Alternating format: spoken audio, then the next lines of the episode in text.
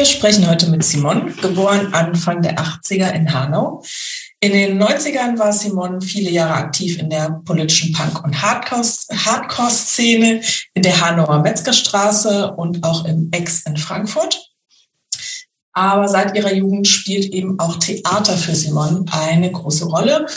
Und dann hat sie vielleicht folglich, vielleicht hat es auch nichts mit äh, zu tun, das werden wir hören, äh, sich für ein Studium der Kulturwissenschaften und ästhetischen Praxis in Hildesheim entschieden. Simon lebt seit fast 20 Jahren in Berlin und arbeitet hier als Regisseurin und Autorin. Vor allem ist Simon aber auch Aktivistin und engagiert sich nicht nur im Theater gegen Rassismus und für Feminismus. Sie schreibt unter anderem für Zeit Online, Tagesspiegel, das Missy Magazine und die Taz und ist eine der AutorInnen von dem wirklich interessanten und beeindruckenden Buch Eure Heimat ist unser Albtraum. Außerdem ist Simon Aktivistin der Initiative Schwarzer Menschen in Deutschland und ihr neuestes Online-Theaterprojekt heißt Es mal besser haben in.de und hatte vor kurzem Premiere. Ja, das sind natürlich schon massenhafte Gründe, mit Simon zu reden, ähm, weil wir es immer spannend finden, äh, wenn Leute aus dieser Szene so ein bisschen äh, rauskommen und vielleicht auch, vielleicht, das werden wir rausfinden, sozusagen Inhalte, die, die damals prägend waren, äh, auch in andere Bereiche bringen, zum Beispiel das Theater. Ich glaube, wird noch niemand, mit noch niemandem gesprochen, der oder die so theatermäßig größer unterwegs war. Deswegen ist das ganz spannend. Und es ist ähm, heute der äh, 28.2., also es ist der erste äh, das erste Gespräch, was wir sozusagen im Krieg machen, mit Kriegsbackground in der Ukraine. Das ist was, was ich nur erwähnen möchte, weil es also schon auch äh, mich zumindest viel mehr betroffen macht, als ich das äh, irgendwie vorher geahnt hatte und die Stimmung total ähm, gedrückt ist, obwohl wir irgendwie alle wissen, dass immer viel Scheiße passiert und so. Äh, aber äh, ja, jetzt nochmal auf einer anderen Ebene und zumindest mit, mit dem, dass mehr Leute merken, was, was für Scheiß passiert und äh, das, das macht das irgendwie für mich auch gefühlt nochmal ein bisschen größer. Das nur nochmal so als Info und ich glaube, wir werden bestimmt hier und da nochmal, also gerade wenn es um politischen Aktivismus geht, auch nochmal gucken, was macht denn solche großen politischen Tragödien auch mit, mit politischem Aktivismus ähm, da gibt's ja genug Sachen, die dann auch ne, irgendwie da eine Rolle spielen und reinspielen. Ähm, das nur als Info vorab und dann würde ich mit den Vorfragen anfangen, Anik. Du die erste? Ich die erste? Ja, warum nicht? Okay. Also Simon, bei wem würdest du gerne mal eine Woche Mäuschen spielen? Also das heißt, du bist unsichtbar, niemand weiß, dass du da bist und du kannst die Person verfolgen, wo auch immer du möchtest, ohne dass sie weiß, dass du da bist. Super langweilig jetzt für euch, aber für mich eine ganz große Sache. Cupcake Jammer. Who is it? äh, eine YouTuberin, die backt. Ähm, oh. Die hat ähm, wirklich den Backkanal, den ich am meisten bewundere. Und die hat eben eine Konditorei in London, Crumbs and Doilies. Und entwickeln, die entwickeln da richtig krasse Rezepte. Also die machen eben ganz viel so, äh, ja, neue Neuentwicklungen. Und ich hätte halt so richtig Bock, da mal dabei zu sein und zu sehen, wie die so einen neuen Cupcake kreieren. Und was sind so Neuerungen? So, wie heißen die so? Cupcake ist Cupcake, würde ich denken, oder? Ähm, also der Cupcake, den ich gerade am, am liebsten tatsächlich nachbacke, ist ähm, der Caramel Cornflake Cupcake mit so, ähm, es ist auch eine Vanillecreme und innen aber mit Karamell gefüllt, also der eigentliche Kuchen. Oh. Und ähm, oben ist halt drauf so ein ähm, so Bruch aus karamellisierten Cornflakes mit so Cornflakes in so Sahne-Karamell. Mhm. Mhm. Finde ich gut. Wir reden nachher noch über das Backen, Simon, aber ich merke schon, das ist schon mal ein gutes, gutes Setting. Ähm, zweite Vorfrage, bevor wir dann sozusagen ein bisschen in, in unseren Standardablauf gehen. Ähm, welche Band würdest du gern noch einmal sehen und in welchem Laden wäre das? Wow. Ha. Mhm.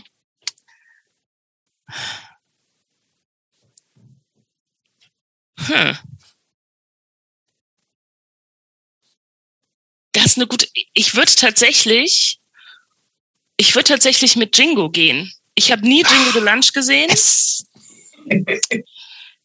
Und ich muss aber dazu sagen, es ist nie, also es ist musikalisch gar nicht so nah an dem dran, was ich sonst so höre.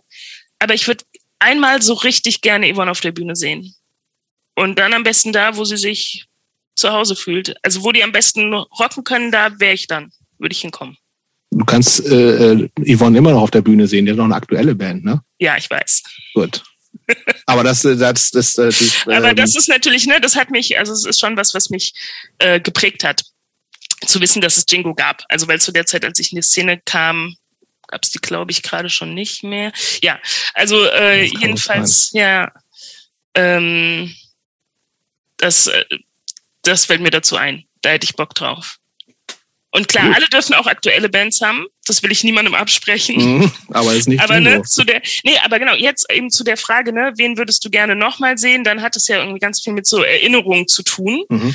Und, oder auch das Gefühl, was verpasst zu haben. Ich musste ja auch unbedingt irgendwie so, keine Ahnung, 2011, 2012 auf irgendeine Slime-Reunion, einfach weil ich dachte, ähm, Damals nicht gesehen. Äh, damals, naja, immer mal wieder oder so Rubber Slime oder ja, so. Ja, Rubber Slime war nicht dasselbe. Ne? Nee. Aber äh, halt auch mit dem Ding so in die Szene gekommen, ja, Mitte der 90er mit dem Gefühl, für alles zu spät gewesen zu sein eigentlich.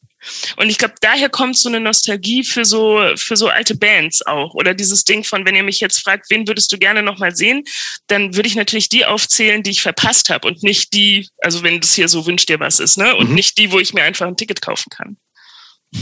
Verständlich. Ja. Cool. Ähm, Simon, ja? wann kam Punk in dein Leben? Hast du eben schon ein bisschen angefangen mit der 90er, aber wie führst du noch so ein bisschen genauer ran? Ähm, was, was so deine erste Erinnerung an irgendwas, was Punk subkulturell war? Wie kam das zu dir?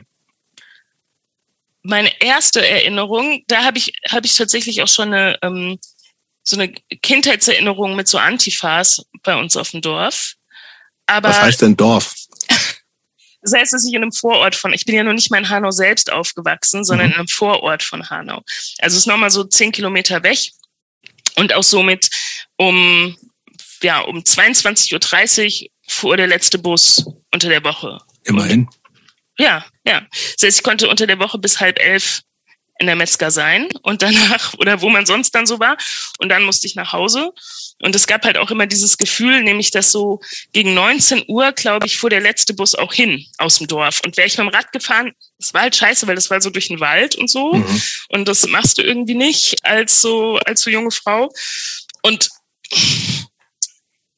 ja, und es gab einfach ganz oft diesen Moment, wo ich so alle angerufen habe und gesagt habe, macht ihr noch was? Macht ihr noch was? Was macht ihr denn heute Abend? Und dann war um sieben der letzte Bus weg und dann so um acht kam dann so, wir hängen heute da und da alle rum. Oh. Okay, aber ja. die, die, äh, so. die Punk Connection, in, ja, die Punk Connection. Genau. Äh, ähm, genau, also das so, ich hab, bin das erste Mal auf so Szene-Leute getroffen, so von meinem Fenster aus, ähm, weil ein paar Straßen weiter wurde so ein ehemaliges Dorfkino, in dem schon alle möglichen anderen Veranstaltungsräume so waren, ähm, wurde halt von so einer von so einer Nazi-Tante übernommen und mhm. da sollten dann so Fascho-Bands spielen. Und da gab es irgendwie so Gegendemos, wo ich auch meiner, mit meiner Familie war, aber abends musste ich dann nach Hause, weil da war nämlich auch eine größere Antifa-Demo angekündigt und dann rannten halt so in meiner, mit meinem jetzigen Blick und meiner gefärbten Erinnerung halt so lauter schwarz bemummte Leute unter unserem Fenster lang. Mit Helm womöglich. Ne? Ah, natürlich. Nassis und Helm. Und ähm, ich fand es halt total faszinierend, dass die irgendwie die Guten sind, aber ich trotzdem vor denen gewarnt werde. Das mhm. ist halt so eine Szene-Erinnerung. Und das war auch was, als ich dann in die Szene kam, wo ich ganz schnell Leute danach gefragt habe, also Ältere, ob sie da waren, ob sie sich an diese Sache erinnern. Wie so. alt warst du da ungefähr? Da muss ich so neun oder zehn gewesen sein. Und dann, das ist ja, ne, das ist ja eigentlich ein Leben, was dazwischen liegt, zwischen einer Neunjährigen und einer 14-Jährigen, als mhm. ich dann wirklich in die, in die Szene kam. Jetzt ist es ja nur so, macht ja eigentlich, was, was sind fünf Jahre, ne? Aber damals war das halt ein großes Ding. Und ähm, dann mit dem Punk kam man ja da so super easy in Berührung, weil es war ja einfach Chartmusik. So erstmal. Also, also Green Day und sowas, ja, wahrscheinlich auch. Ja, schon, ne? na klar, da war irgendwie Green Day, Bad Religion, dann auf mhm. der anderen Seite irgendwie die Ärzte und die Hosen. Und das war ja schon alles so ziemlich zugänglich, dass man so eine Vorstellung hatte, in welche Richtung es gehen kann. Oder das ist so eine, so eine Idee von Punk Up. Dann gab es die ganzen Nachmittagstalkshows, in denen irgendwelche Punker rumsaßen. Stimmt, ja. So äh, bei Arabella Kiesbauer und so. Und dann hatte ich halt nicht mehr so richtig Bock auf Schule und eher Bock auf Rumhängen. So mit 13 oder so. Und dann saß ich einfach viel in Hanau am Busbahnhof rum. Und da saßen aber jetzt nicht nur die Punks, sondern da saß alles, was irgendwie so ein bisschen alternativ mhm. war. Da saßen irgendwie auch die paar wenigen Metal-Kids und da saßen irgendwie die Skater und ähm, ja, alle, die halt irgendwie was anderes gemacht haben, außer zur Schule gehen und zum Sport. Und ja, da kam das dann, da kam das dann so. Dann haben wir halt so Mixtapes ausgetauscht. Ich weiß, ich hatte einen Freund, der mir ähm, diese ganzen Skatepunk-Sachen näher gebracht hat. Und ähm, der hat mir so ein Mixtape gemacht, da war halt so Millencolin drauf und Legwagon und No of X und No Use for Name. No Fun. Und dann hat er halt gesagt, die meistens würde ich gute Bands daran erkennen, dass sie ein No im Namen haben. So wie No Use for Name, No Fun at All, No so. Und ähm, die hatten dann selber auch bei uns auf dem Dorf so eine Band gegründet, die hieß dann No Obedience. Hey, und, ähm, gute Band offensichtlich. absolut. Muss das, ja. Genau. Und äh, ich weiß, dass ich mir das so, das ist vielleicht, glaube ich, meine erste, die erste Punk-Regel, die ich gelernt habe. Bands sind gut, wenn sie No im Namen haben. Und ähm, dann gab's halt aber auch so die, dann gab's die andere Ecke Mixtape, da war dann so Hosenärzte Onkels drauf. Und ähm, ja. Und dann saßen wir da so am Busbahnhof und haben uns betrunken und ähm, also und haben Musik gehört. Sag mal, um, um mal zumindest kurz auf die Onkels sprechen zu kommen. Ja. Ne? Also die sind ja auch nah gewesen mit äh, mhm. Frankfurt-Background. Aber das war ja schon auch die Zeit, wo die coolen Kids keine Onkels mehr gehört haben, ne? Richtig, das war mir auch klar. Okay. So. Also ich fand es auch immer scheiße, dass die. Fandst du die gut? Nee. Also ich kam überhaupt nicht in die leider. Versuchung. Ich kam nicht in die Versuchung, die okay. gut zu finden. Ich hatte ja von denen gehört, bevor ich die Musik kannte. Ich glaube, das ist nochmal das. Und ähm, ich komme aus so einem antifaschistischen Haushalt, das, wo irgendwie auch so auch über so Rechtsrock geredet wurde mhm. und so. Also es kam, das war irgendwie böse und das war so Gift. Und die waren halt irgendwie auch, es, ne, die tauchten aber auch klar, es war mein Gebiet und so, die tauchten auf diesen Mixtapes auch auf. Aber da gab es auch viele, die da schnell so zurechtgewiesen haben, gesagt haben, naja, es kommt hier, es kommt hier nicht in die Tüte, das kannst du wieder überspielen. Okay. War ich nicht die Einzige. Lass uns gerne nochmal, wo du schon Elternhaus angesprochen hast, also was, was äh, antifaschistisch geprägt, hast du gerade gesagt, ne? also mit was für einer Geisteshaltung bist du so aufgewachsen und wie, wie können wir uns Simon zu Hause vorstellen? Gibt es Geschwister? Sowas alles? Äh, keine Geschwister. Mm, sozialdemokratischer Haushalt. Mhm. Also so ähm, sehr, sehr sozialdemokratisch verwurzelt ähm, über Generationen. Also so ein, so ein SPD-Adel, die haben alle, waren alle so ehrenamtlich engagiert und man hat auch immer irgendwie so erzählt, wie der Ur-Urgroßvater, mein, der, der Großvater von meinem Großvater den ersten Arbeiterverein gegründet hat in der Gegend und so, also so mitgegründet hat. Also das waren immer so die, die Geschichten und das war was, was Wichtiges. Und da war man auch stolz drauf. Ähm, und die Familie eben sehr geprägt davon, dass mein Urgroßvater eben unter den Nazis im Knast saß, auch als Sozialdemokrat. Mm. Und das war was, worüber sehr stark irgendwie so Identifikation und Verbindung hergestellt wurde in der Familie. Ich hatte neulich so eine Diskussion mit meiner Mutter, die auch ähm, 25 Jahre lang für die SPD gearbeitet hat, so im Büro. Ähm, und ich habe versucht, ihr auszureden, diese Partei zu wählen. Und also es gibt inzwischen, ich will ja so, äh, es gibt Parteien, die sind dir und deiner politischen Haltung durchaus näher. Und sie war so, nein, nein, das geht nicht, das geht nicht. Mein Großvater, der wird sich ein Grab umdrehen.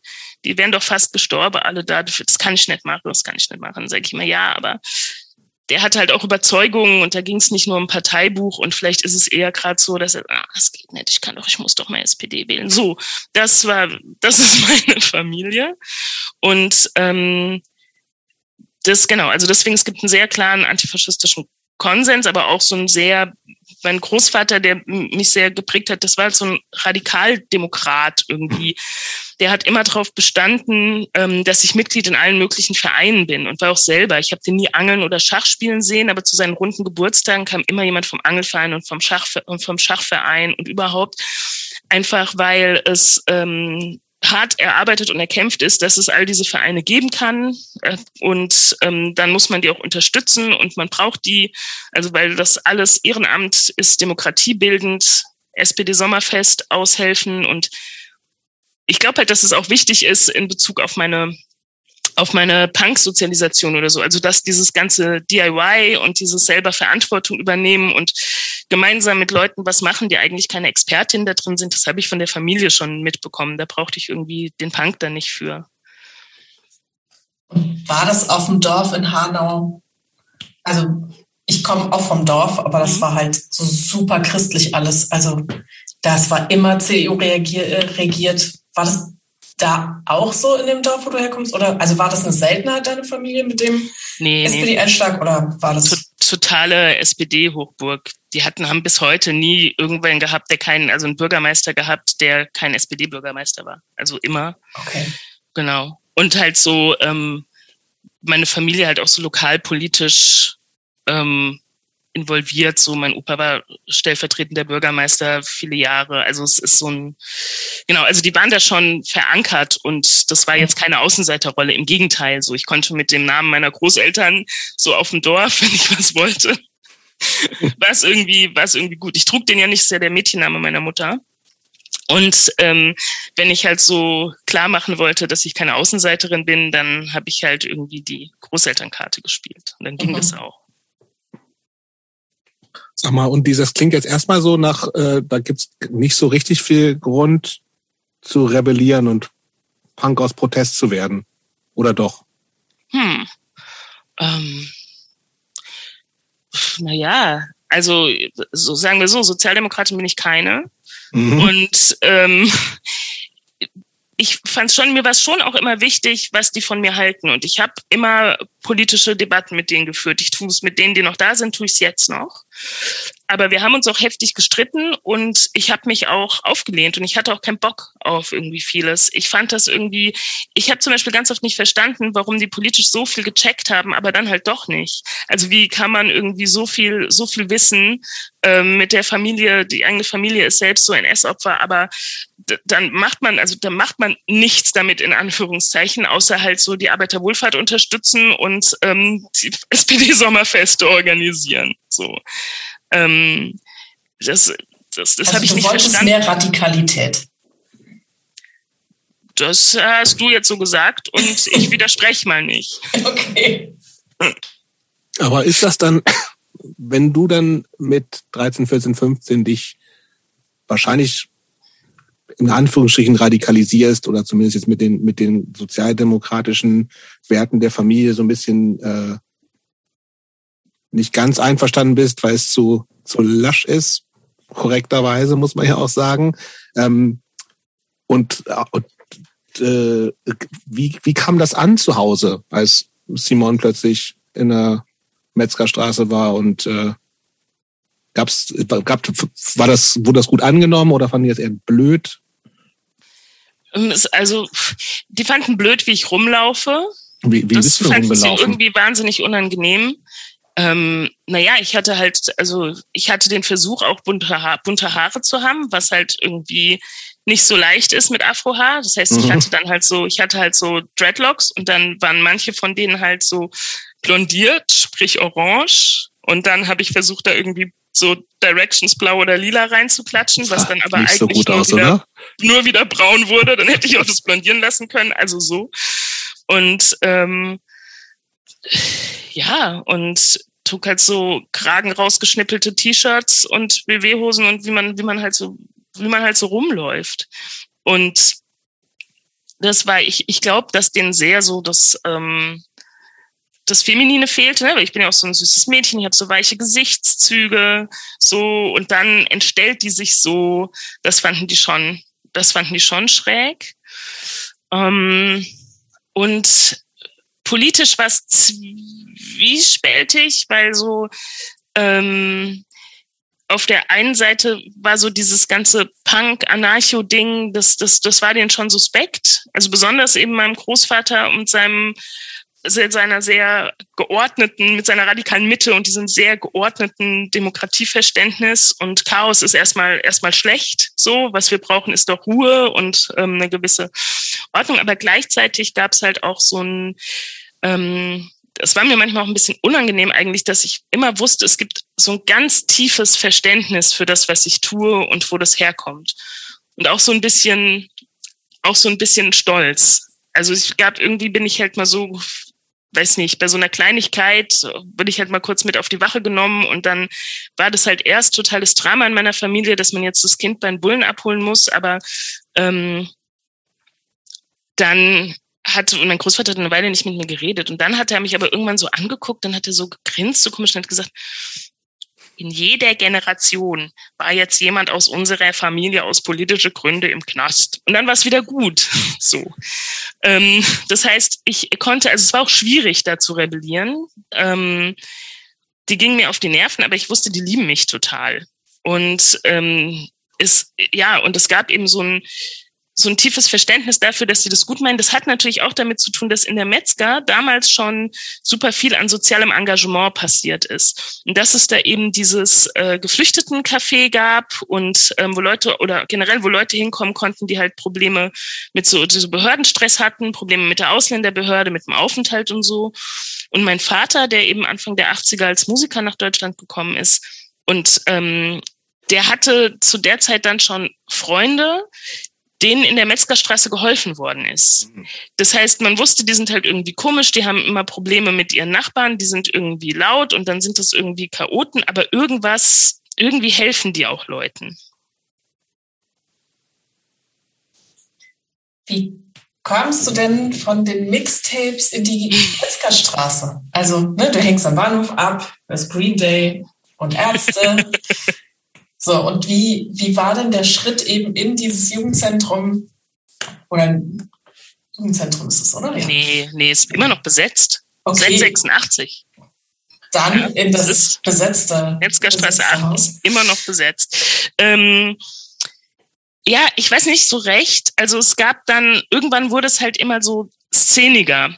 Und ähm, das ging dann es gibt dann quasi so eine kleine, so eine, wie so eine, wie so eine Treppe in den Untergrund, ne? Dann irgendwie von Hosen und Ärzte kommt man dann irgendwie so zu Wieso und dann hat irgendjemand diese, diese ähm, Schlachtrufe-Sampler und dann ne, wird es halt irgendwie, rutscht man dann musikalisch auch so rein und dann war es halt schon so, dass so die ähm, ja nur ein paar Jahre älteren, aber wie gesagt, Teenager sind, sind, sind zählt irgendwie alles dreimal so viel, also die, die so cooler waren und zwei, drei Jahre älter als wir, also eigentlich schon erwachsen im Gegensatz zu uns. Die mussten ja aber auch mit dem Bus in die Dörfer fahren, in denen ihre Eltern wohnten und sie damals auch noch. Und man hat sich halt schon so beäugt am Busbahnhof. Also es gab so uns und ich glaube, wir haben uns schon so als, als Kiddie-Punks so wahrgenommen, also so wie man uns auch sehen sehen wollte. Das, wir hatten da, sahen da keinen Widerspruch. Und wir haben schon auch aufgeschaut zu denen, die da irgendwie organisiert sind und immer so als Klicken zusammenstehen und irgendwie so cool über ihre BW-Rucksäcke schielen. Und ich weiß halt noch sehr genau, wann mein erstes Konzert in der Metzgerstraße war. Das war am 25. Dezember 1996. Ähm, das weiß ich, weil halt die Metzgerstraße wurde ja Weihnachten 86 besetzt. Deswegen ist Weihnacht, die Weihnachtswoche immer die Geburtstagswoche zwischen den Jahren. Und es war eben das erste, das, das Weihnachtswochenkonzert. Und ich war irgendwie so, ich fand es so cool, da gewesen zu sein ähm, und war so, also weil es wirklich was mit mir gemacht hat. Ich weiß nicht, ich habe auch noch, die Band sagt mir überhaupt nichts mehr. Ich habe neulich erst wieder auf das Plakat geguckt. Ähm, sagt mir überhaupt nichts mehr. Keine Ahnung, ob es die für mehr als ein Konzert gab überhaupt. Aber ich, mich hat die Energie total mitgenommen. Ich weiß wie, noch. Wie, wie heißen die denn? ich weiß nicht, das müsste, ich hatte, ich hatte dir erzählt von ähm, meiner, die Tür, der Tür Die zu Tür, meinem schon Kinderzimmer, wo meine Mutter, Da ist ja, drauf? ja, da müsste das mal. größte Plakat, das da ist, müsste Metzgerstraße sein und dann guck mal, wer hat am 25. Dezember Guck mal gespielt. kurz da, du hast es ja geschickt, warte mal. Gott, wo ist das denn hier? Und das war auch das erste Mal überhaupt in der Metzgerstraße? Nach so, ich würde sagen, einem Jahr Busbahnhof-Punk. Mhm. Ja, das ist gut. So Naja. macht man das auf dem Dorf. ja, ich finde es auch gut. Also es war, es, ne, es war auch grenzwertig. Also wenn ich mir jetzt überlege, wir waren halt so, wir waren halt eigentlich noch Kinder und wir haben, wir konnten noch keinen Alkohol kaufen, deswegen haben wir ihn geklaut. Und ähm, es wurde irgendwie so, ja, ein Haufen Kinder, die alle irgendwie, ja, pubertätsdepressiv sind und irgendwie schräg drauf und die ganze Zeit halt irgendwie so saufen und kiffen und dann gibt's da halt irgendwie ältere Leute, die auch an diesem Bahnhof rum. Also es war schon alles auch so ein bisschen edgy, muss ich schon zugeben. Ähm, aber dann kam ja so Szene und das ist ja dann gleich wieder viel, also zumindest für mich war es halt wesentlich produktiver. Ne? Ich habe dann halt gleich angefangen, Sachen zu machen. Mhm. Ich habe das jetzt übrigens gerade erst tatsächlich erst gefunden. Das war Mittwoch, 25.12. muss gewesen sein, ne? Mhm. Ja. Zehn Jahre Metzgerstraße. Mhm. Ich, tatsächlich auch Bands, die ich in meinem Leben noch nie gehört habe. Okay. Tinnitus, nie gehört. Mask, also M-A-S-K und irgendeine Überraschung. Aber waren offensichtlich auch lokale Bands, also eine aus Hanau steht dahinter, Mhm. Offenbach und Frankfurt. Aber danach haben auch Bands gespielt. Zum Beispiel an dem Samstag danach haben die Atomic Space Riders gespielt und Aloha from Hell. Auch noch alles noch nie gehört. Aber es gab ja auch irgendwie dann doch mehr, als einem manchmal lieb ist, vielleicht. Ja. Okay, aber zumindest haben wir die Namen nochmal. Ähm, Und dieses Plakat, ne, das hab ich mit meiner Freundin Anni so richtig fein säuberlich ähm, von irgendeinem Stromkasten, wo es jemand ähm, hinplakatiert hatte, abgekratzt, um es mit nach Hause zu nehmen. Und dann Jahre später in der Metzger den Infoladen auszumisten und diese Stapel von zehn Jahre Metzgerstraßenplakate zu sehen, zu denken, oh Mann, die Mühe hätte ich mir damals echt nicht machen müssen. Aber es, ich, du hast ja, wie gesagt, mir jetzt im Vorfeld schon äh, ähm, ein Foto von deiner Kinder-Jugendzimmertür äh, geschickt. Es sind noch so viele äh, Plakate drauf von, also Konzertplakate von Hanauer Geschichten, ne? Und dann ein großes Castor bringt Krebs äh, Bild, also schon auf jeden Fall auch so politischer Kram, viel von Infoläden, äh, ähm, entsprechende Übersichtsgeschichten und so. Ähm, war für dich eigentlich, als du zum ersten Mal in der Metzgerstraße warst, klar, hier, ble hier bleibe ich, hier gehöre ich hin, hier will ich auch aktiv werden? Oder war das eher so ein geil, hier kann ich die Sau rauslassen? Ähm, na, es sind zwei verschiedene Sachen. Also hier, hier bleibe ich und hier will ich auch aktiv werden. Das hatte ich irgendwie sofort klar. Also ich weiß auch noch, was passiert ist, als ich so die, also ich erinnere mich an den Moment, als ich zum ersten Mal diese Tür, man muss immer so klingeln, um reinzukommen und dann ging die Tür auf und dann bin ich so rein und ich erinnere mich noch, wie ich mich zum ersten Mal in diesem verrauchten Raum umgeguckt habe und meine Augen sich daran gewöhnt haben und ich wusste, nö, ähm, hier gehöre ich hin, also auf die eine Art oder hier will ich sein und gleichzeitig war mir aber nicht klar, ob das, ob das passt, ob ich da irgendwie angenommen bin, ob ich da überhaupt sein kann. Ähm, dass ich, ich, ich hatte lange nicht das Gefühl, in der Szene eigentlich willkommen zu sein. Und ich war sehr unsicher. Ich weiß, mich hat mal jemand irgendwie in der Foki so angehauen und war so, ey, kannst mal aufhören, dich dauernd zu entschuldigen? Du sagst irgendwie, egal was du sagst, du sagst halt immer Entschuldigung. Dann war ich so, ach ja, wirklich, ist mir nicht aufgefallen, Entschuldigung. Und das war, ich war super unsicher damals. Ganz unsicher und habe auch schon das Gefühl gehabt, irgendwie anders zu sein als die anderen auf verschiedenen Ebenen und es hat schon so ein bisschen gedauert, bis ich mich da gut bewegt habe. Und es war auch so eine sehr, die Hanauer Szene zu der Zeit war auch so sehr ähm, cool. Also es war jetzt nicht super warm and welcoming. Ich weiß nicht, wie das so in anderen Städten war, so Nee, Mitte der 90er. das- Eigentlich nicht, ne? Generell. Überhaupt nicht. Also Mhm. ich war ja so UC Göttingen, also auch Ah. so entsprechend, äh, ähm, also habe da viel auch eher Konzerte gemacht, aber auch bis du da mal dich selber, also glaube ich total vielen Leuten so, das hatten wir ja auch schon ab und an, mhm. diese, diesen Zugang erstmal dazu zu haben, irgendwie alle, alles Szene-Codes, das ganze Wissen, was man ja auch mitbringen sollte im besten Fall, ne? Ähm, das äh, ist schon schwierig, glaube ich, auf jeden Fall. Und es ist so, finde ich auch so einerseits total verständlich, ne, dass irgendwie auch Leute keinen Bock haben, so Basics immer mit jungen Punks irgendwie nochmal aushandeln zu müssen. Ähm, oder auch mit Leuten, die einfach noch nicht so viel, so weit sind oder nicht so tief in, in Themen drin sind. Das ist auch, echt, also ist ja nach, nach wie vor so, ne, dass man auch keinen Bock hat, irgendwie so mit allen möglichen Leuten über Grundsätzliches so zu reden.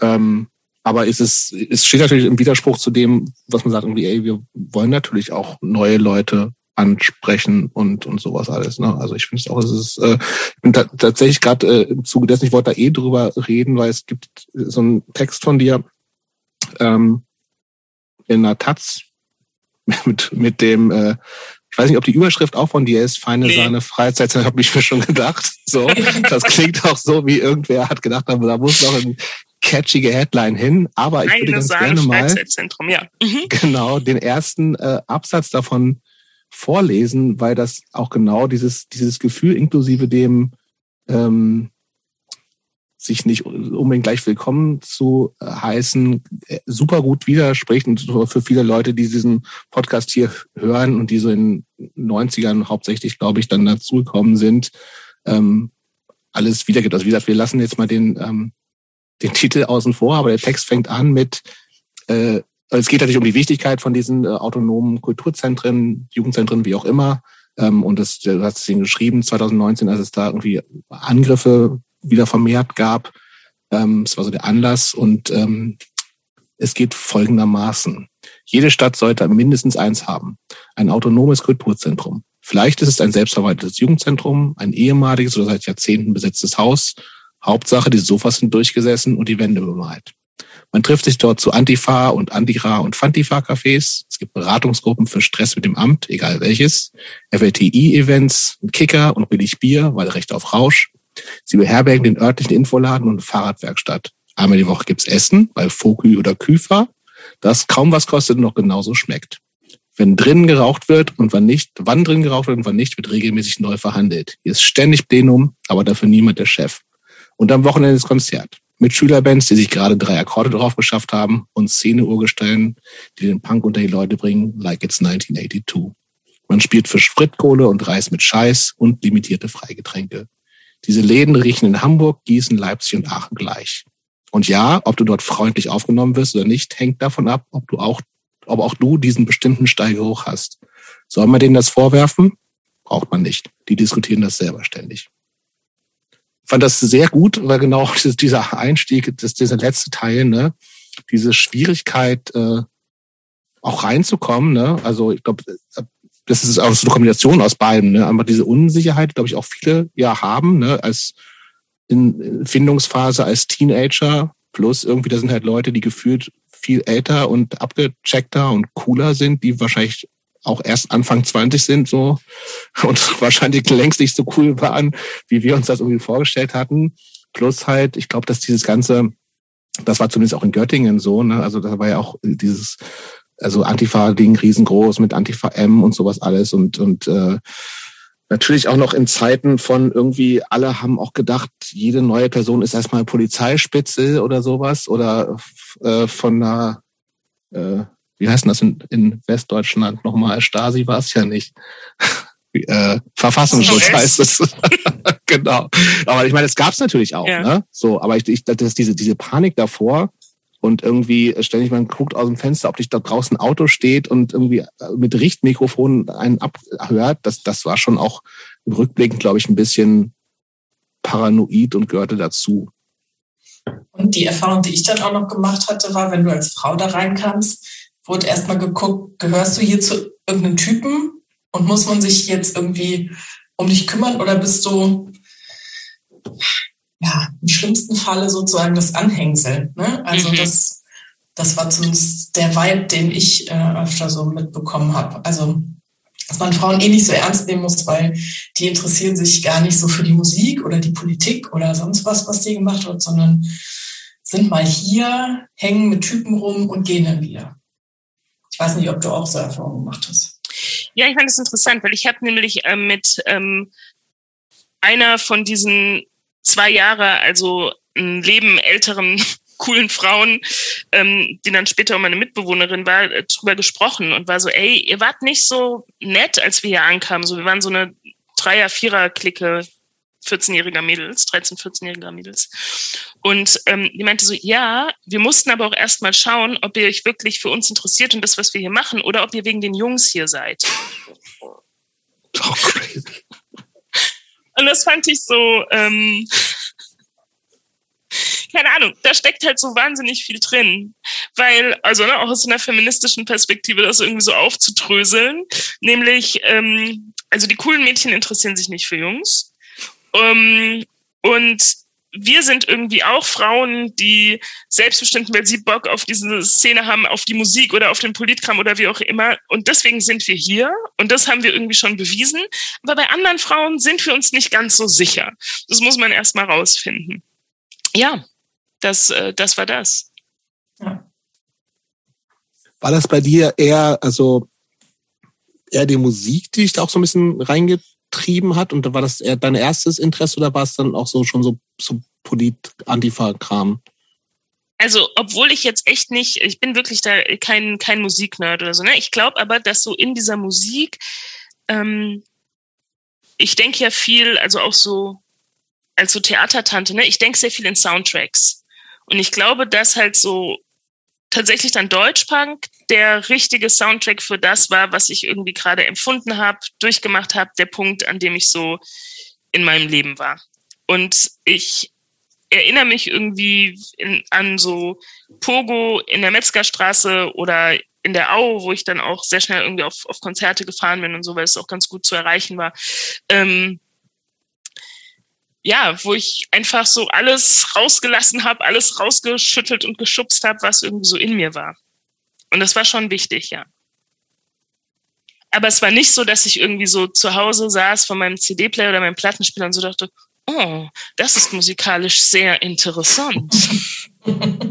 oh, der hat ja noch hier und da gespielt und 1987 war aber noch die Pressung. Also so nicht. Nee, nee. Ich habe auch irgendwie keine, ich habe auch keine Hintergrundinfos gesammelt.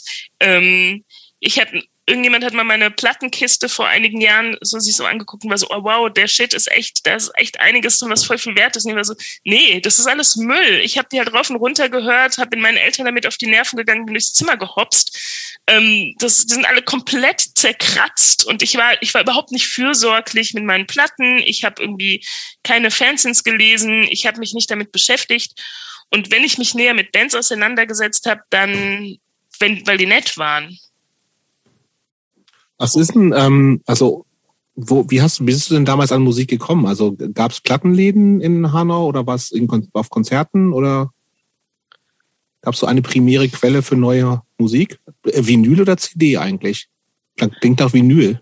Ja, beides. Okay. Beides. Also ich fing an, also mit CDs, weil die, das, das hatte man damals so. Ich hatte meine, genau, ähm, meine erste CD war äh, Von und Blondes. Mhm. Und ähm, keine schlechte Band, wie ich finde. Nee, ne? Nee. Habe ich aber jetzt auch erst wieder so. Ich, ich entdecke auch so Sachen wieder, die ich so vorher gehört habe, die dann alle so, wo man dann so ein bisschen die Nase gerümpft hat drüber, weil man halt so ein arroganter Punk wird. Die war ja auch mhm. auf dem äh, Bravo-Hit-Sampler von und ja. Da habe ja. ich die nämlich das erste Mal gehört. Ja. Auf diesem Crossing All Over, den du gekauft hattest, war das nicht bei dir? ja, das war Crossing All Over, aber die war Teil tatsächlich 17 bei Bravo oder Hits. Ah. Und die hatte nämlich meine Freundin Dani, hatte nämlich die Bravo Hits. Mhm. Und da kam, daher kannte ich die von und Blondes. What's going on wahrscheinlich. Ja, klar. Ich kenne auch, ich kenne ehrlich gesagt auch nicht mehr, aber den, den Song finde ich immer noch gut, ehrlich Ja, gesagt. der ist toll. Ja. Und ich habe ja, ich konnte ja auch gar kein Englisch und ich habe erst später verstanden, dass es eigentlich so voll die feministische Hymne ist. Ähm, der Hut aber, ist ein bisschen schwierig, finde ich, aber gut. Oh, come on. Ja, also, ja, es ist. Es, ich Ohne Entscheidungen in den 80ern und 90ern. Die verlassen ja, das nicht ist, selbst wenn, es, du hast, es ist sehr oberflächlich von mir. Ich, ich, ich gebe dir komplett recht. Ja, und Alanis Morissette. Also ich hatte schon sowas, interessanterweise, bevor ich in die Szene kam, war so alles so sehr female-fronted, was hm. ich gehört habe. und meine Ma erzählt halt immer die Geschichte, wie sie immer gesagt hat, ich soll die Musik ausmachen, weil ich immer diese Schreifrauen höre. Ähm, und so Alanis Morissette war für sie nur die Schreifrau. Und wenn sie dann aber so bei Freunden drüber gesprochen hat, so sagt, aber hätte ich gewusst, was danach kam. Hätte ich es gewusst, hätte ich sie das weiterhören lassen. So. Und ähm, ja, genau. Und dann hatte ich eben sehr schnell ähm, ja, ich hatte halt eben so diese Sachen, diese eher rockigeren Sachen und dann eben so, genau, Hosenärzte, das habe ich alles nach Tokotronik, natürlich, mhm. hallo. Ähm, die ersten drei Tokotronik-Alben, die gab es natürlich im CD-Laden. Es gab so einen am, am Freiheitsplatz an diesem Busbahnhof, so einen sehr bekannten, wahrscheinlich war es der, der einzige, der, der Plattendealer halt in Hanau, der immer genervt war, wenn wir Kids reinkamen, aber dann haben wir halt diese CDs gekauft. Und Tokotronik habe ich ja dann auch vernichtet, weil das war da eine Studieband und das geht halt gar nicht. Das kann man wirklich nicht machen. Peinlich. Die haben halt ich auch bin ehrlich gesagt verstanden. immer noch da. Aber okay. ich habe die dann wieder entdeckt, interessanterweise, als ich studiert habe. Und als ich dann alles andere auf das, äh, um, äh, ja, alles andere irgendwie, was da vorkam, gehört habe und so verstanden habe, wo die herkommen, wo die hinwollen, dann kann man es immer noch gut oder schlecht finden. Aber ich war so, ach so, okay. Ähm, ja, und das, genau, das waren halt so CDs, so Mainstream-Zeug, das ist halt da auch in diesem wohl dann ganz gut sortierten Plattenladen in Hanau gab. In Erlensee, also in dem Dorf, da gab es nur den Radioschäfer und die hatten halt nur so Bravo-Hits und so die aktuellste, weiß ich nicht, Take That oder sowas. Mhm. Und ähm, genau dafür dann nach Hanau und Vinyl dann einfach ganz schnell auf Konzerten oder halt wenn die Bands da waren. Ich habe es mein erstes Konzert in der Metzger, das ist mir so als richtig beeindruckend und da fand ich die Band gut und wollte sofort alle Platten haben in Erinnerung. Es ist Scattergun. Mhm. Ähm, und so bin ich halt an meine Platten gekommen. Und wir hatten halt, ist es nicht so, dass in jeder, ähm, in jeder Stadt, in jeder Szene gibt es halt verschiedene Rollen. Es gibt halt die, die in einer der lokalen Bands sind. Es gibt die, die immer Fokus machen. Und es gibt auch meistens, muss man sagen, den Typ mit der Plattenkiste, der halt Platten verkauft und der damit halt irgendwie im, in ähm, den umliegenden Städten halt ja, auf Konzerte geht und seine Kiste da am Eingang aufstellt, aber auch ins äh, heimische Zentrum kommt, wenn Foku ist und dann kann man da halt nach Platten gucken. Und der hat natürlich dann auch immer die von den Bands, die in der letzten Zeit da gespielt haben und so. Sag mal, gibt es eigentlich Hanauer Bands gute? Ich weiß es nicht. die du gut findest, so. Ey, ich weiß es nicht. Also ich bin weißt ja, ich bin, ich bin, da ja auch schon 20 Jahre nicht mehr. Ja, vor 20 Jahren gab es ja vielleicht auch schon Bands. Zu meiner Generation, in meiner Generation gab es Strixumals. Ah, das klingelt ganz entfernt, aber es ist nichts. Die sind auf jeden gehört. Fall in der Region auch gut rumgekommen. Aber ja. Okay. ich, so, ich wüsste es auch halt alle, Die halt alle so eine Band haben oder die, die haben halt quasi die Rolle in Hanau. Die waren auch dann meistens so die Überraschungsband. Also wenn man keinen zweiten Act für den Abend gefunden hat und auf den Flyer halt noch Überraschungsband gekritzelt hat, dann waren das am Ende ganz oft Strixmals, weil die waren halt eh da und die waren eh auch in der Konzertgruppe. Und es war eh deren Schlagzeug, das da auf der Bühne stand. Also von daher. Okay. Ähm, wie ging das? Äh, du hast im Vorfeld mir erzählt, dass du äh, dann auch an, bei Konzerten sowohl in Hanau als auch später in äh, Frankfurt beteiligt warst, mit organisiert hast, kochen viel? Ähm, viel kochen, viel Flyer machen. Die Layoutkiste mhm. war mein Freund. Ähm, und auch. Also richtig noch mit Schneiden und ja, Klebstoff und so, ne? Mhm. Korrekt. Ja, ja, ja. Und vor allem das Schöne auch irgendwie so ausschneiden, so gucken, ob in den Tageszeitungen irgendwelche coolen Riot-Bilder oder Wort oder Worte einfach nur, gute Worte. Ja, genau. Ja. und die dann so in die Layout-Kiste packen. Und wir hatten einfach eine Konzertgruppe, die hatte mhm. dann, ich weiß nicht, alle zwei Wochen oder sowas Plenum und dann haben wir uns so überlegt, welche Bands wir gut finden oder auch so ähm, Tapes angehört, die wir, so Demo-Tapes, die wir zugeschickt bekommen haben. Und dann haben wir halt die Konzerte gemacht. Und ich habe aber auch viel ähm, selber geguckt, wen ich einfach gerne mal da hätte. Und dann, da standen ja immer die Telefonnummern so hinten auf den Platten.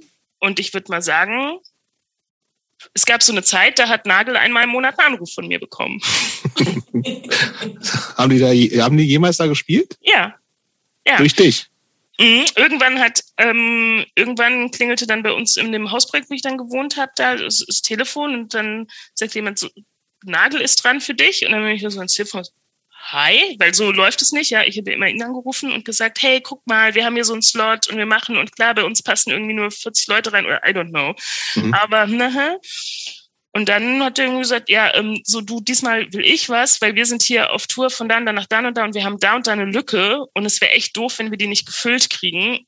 Und ähm, habt ihr da Platz? Und den hatten wir. So. Aber ja, ich habe den, bin dem hart, also ich war auch so eine richtige, ich war einfach so eine richtige Zecke. Ich konnte Leuten auch so richtig, äh, bin ich immer noch, aber ich konnte Leuten halt so richtig gut damals noch mit viel weniger schlechtem Gewissen auf den Keks gehen so dann so Sachen zu machen und dabei zu sein. Okay, da, da will ich jetzt aber nochmal, also du hast zwar gesagt, irgendwie so Bands und sowas alles, äh, du bist jetzt nicht die, der, der, die Band, das Band Lexikon, aber ich will mindestens nochmal zwei weitere Bands hören, die du, die du quasi angezeckt hast, außer Muff Potter außer Muff Potter. ähm, ich habe zum Beispiel, das war wesentlich einfacher, ähm, weil die kannte ich, weil sie bei uns gespielt hatten. Ich habe El Mariachi genauso nicht vom Haken gelassen und zwar einfach, weil die so scheiße nett sind. Das und stimmt. weil ich immer so richtig gute Laune hatte, wenn die, äh, wenn die da waren. Und die haben sich auch gerne irgendwie ködern lassen, so, aber ähm, es ist ja auch, also für mich war Konzerte machen auch ganz viel so Freunde treffen und dann gibt's halt quasi welche, die sind also es gibt in unseren Kreisen welche, die sind stationär, so mhm. wie ich. Ich habe da, ich bin in diesem Haus und äh, da koche ich irgendwie mein Essen und da mache ich Flyer und lade Leute hinein. Und es gibt welche, die ähm, tingeln quasi von Station zu Station und das sind die, die in den Bands sind. Und dann muss man halt immer irgendwie so sagen, hey, komm mal wieder. Kommt, komm her, weil wir sehen uns ja sonst nicht. Also ich, ne, ich bin auch mal irgendwie Konzerte gucken gefahren, aber ich war nie so gut im Rumfahren. Ich bin eher so, wie gesagt, irgendwie sehr, sehr unsicher gewesen und ähm, habe mich da irgendwie so, wenn die zu mir gekommen sind, habe ich mich, ähm, habe ich mich wohler gefühlt. Ähm, und dann gab's natürlich, also ne, das war auch der Reiz irgendwie an Muff Potter, in diesem kleinen Laden größere Bands zu kriegen, mhm. die nicht, wie hießen sie, Tinnitus und äh, Mask sind. Und ähm, Knochenfabrik war dann da auf jeden Fall auch noch so ein Highlight. Das war ja Knochenfabrik äh, Filmriss war ja der erste Deutschpunk-Song, den ich kannte. Ich habe kein Deutschpunk gehört und ich war Straight aber das fand ich mega gut. Auch ein sehr guter Song, wie ich finde. Ja. ja. Okay, äh, wir haben, äh, du bist, äh, aber es ist viel Deutsch, ne? Mhm. Auch beim Hören? Waren dir deutsche Texte wichtiger als oder hast du damit einfach ja. mehr Bezug zu gehabt? Ja. Okay. Hatte ich.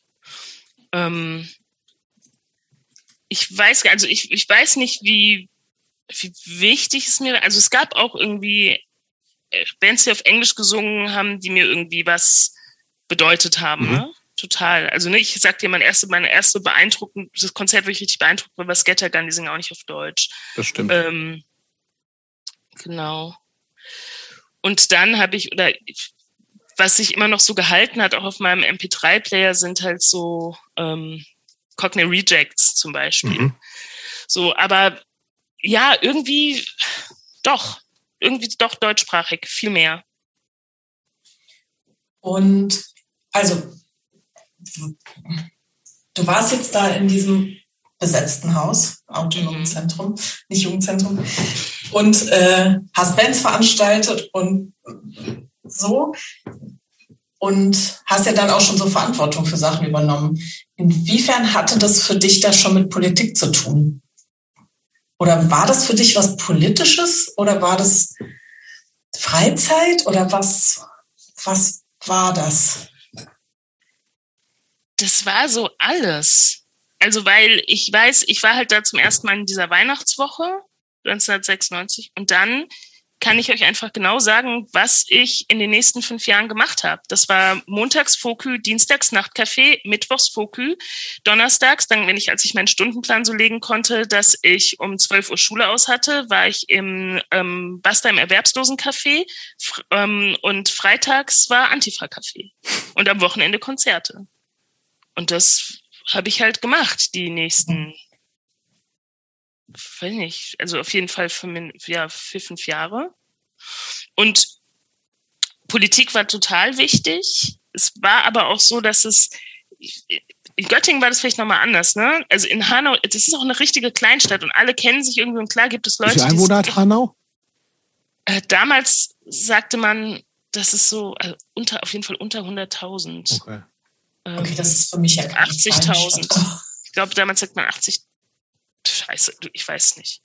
Okay. Sowas in ich verwechsel es halt auch immer mit Hildesheim, wo ich ja auch sieben Jahre gelebt habe. Und das mhm. war ungefähr gleich groß. Und ich weiß, dass Hildesheim halt immer so an dieser 100.000 Einwohner-Marke gekratzt hat, damit sie Großstadt sein dürfen. Mhm. So. Und Hanau war ein bisschen kleiner, aber nicht so viel. Hm. Was war die Frage? Was, worüber reden wir? Politik. Wer sind Sie? Was? Ach, Politik. Ah, ja, Politik. Nee, und genau, also es war einfach eine sehr, das wollte ich sagen, das war einfach eine sehr verwobene Szene. Also es gab jetzt nicht die Leute, die irgendwie nur freitags ins Antifa-Café gekommen sind und welche, die nur, keine Ahnung, die Gourmet-Seite des Punk ähm, nutzen wollten und nur zur Vogel gekommen sind und welche, die halt einfach so Konzerte gemacht haben, sondern es waren immer die gleichen Leute. Es waren mhm. eigentlich jeden Tag die gleichen Leute.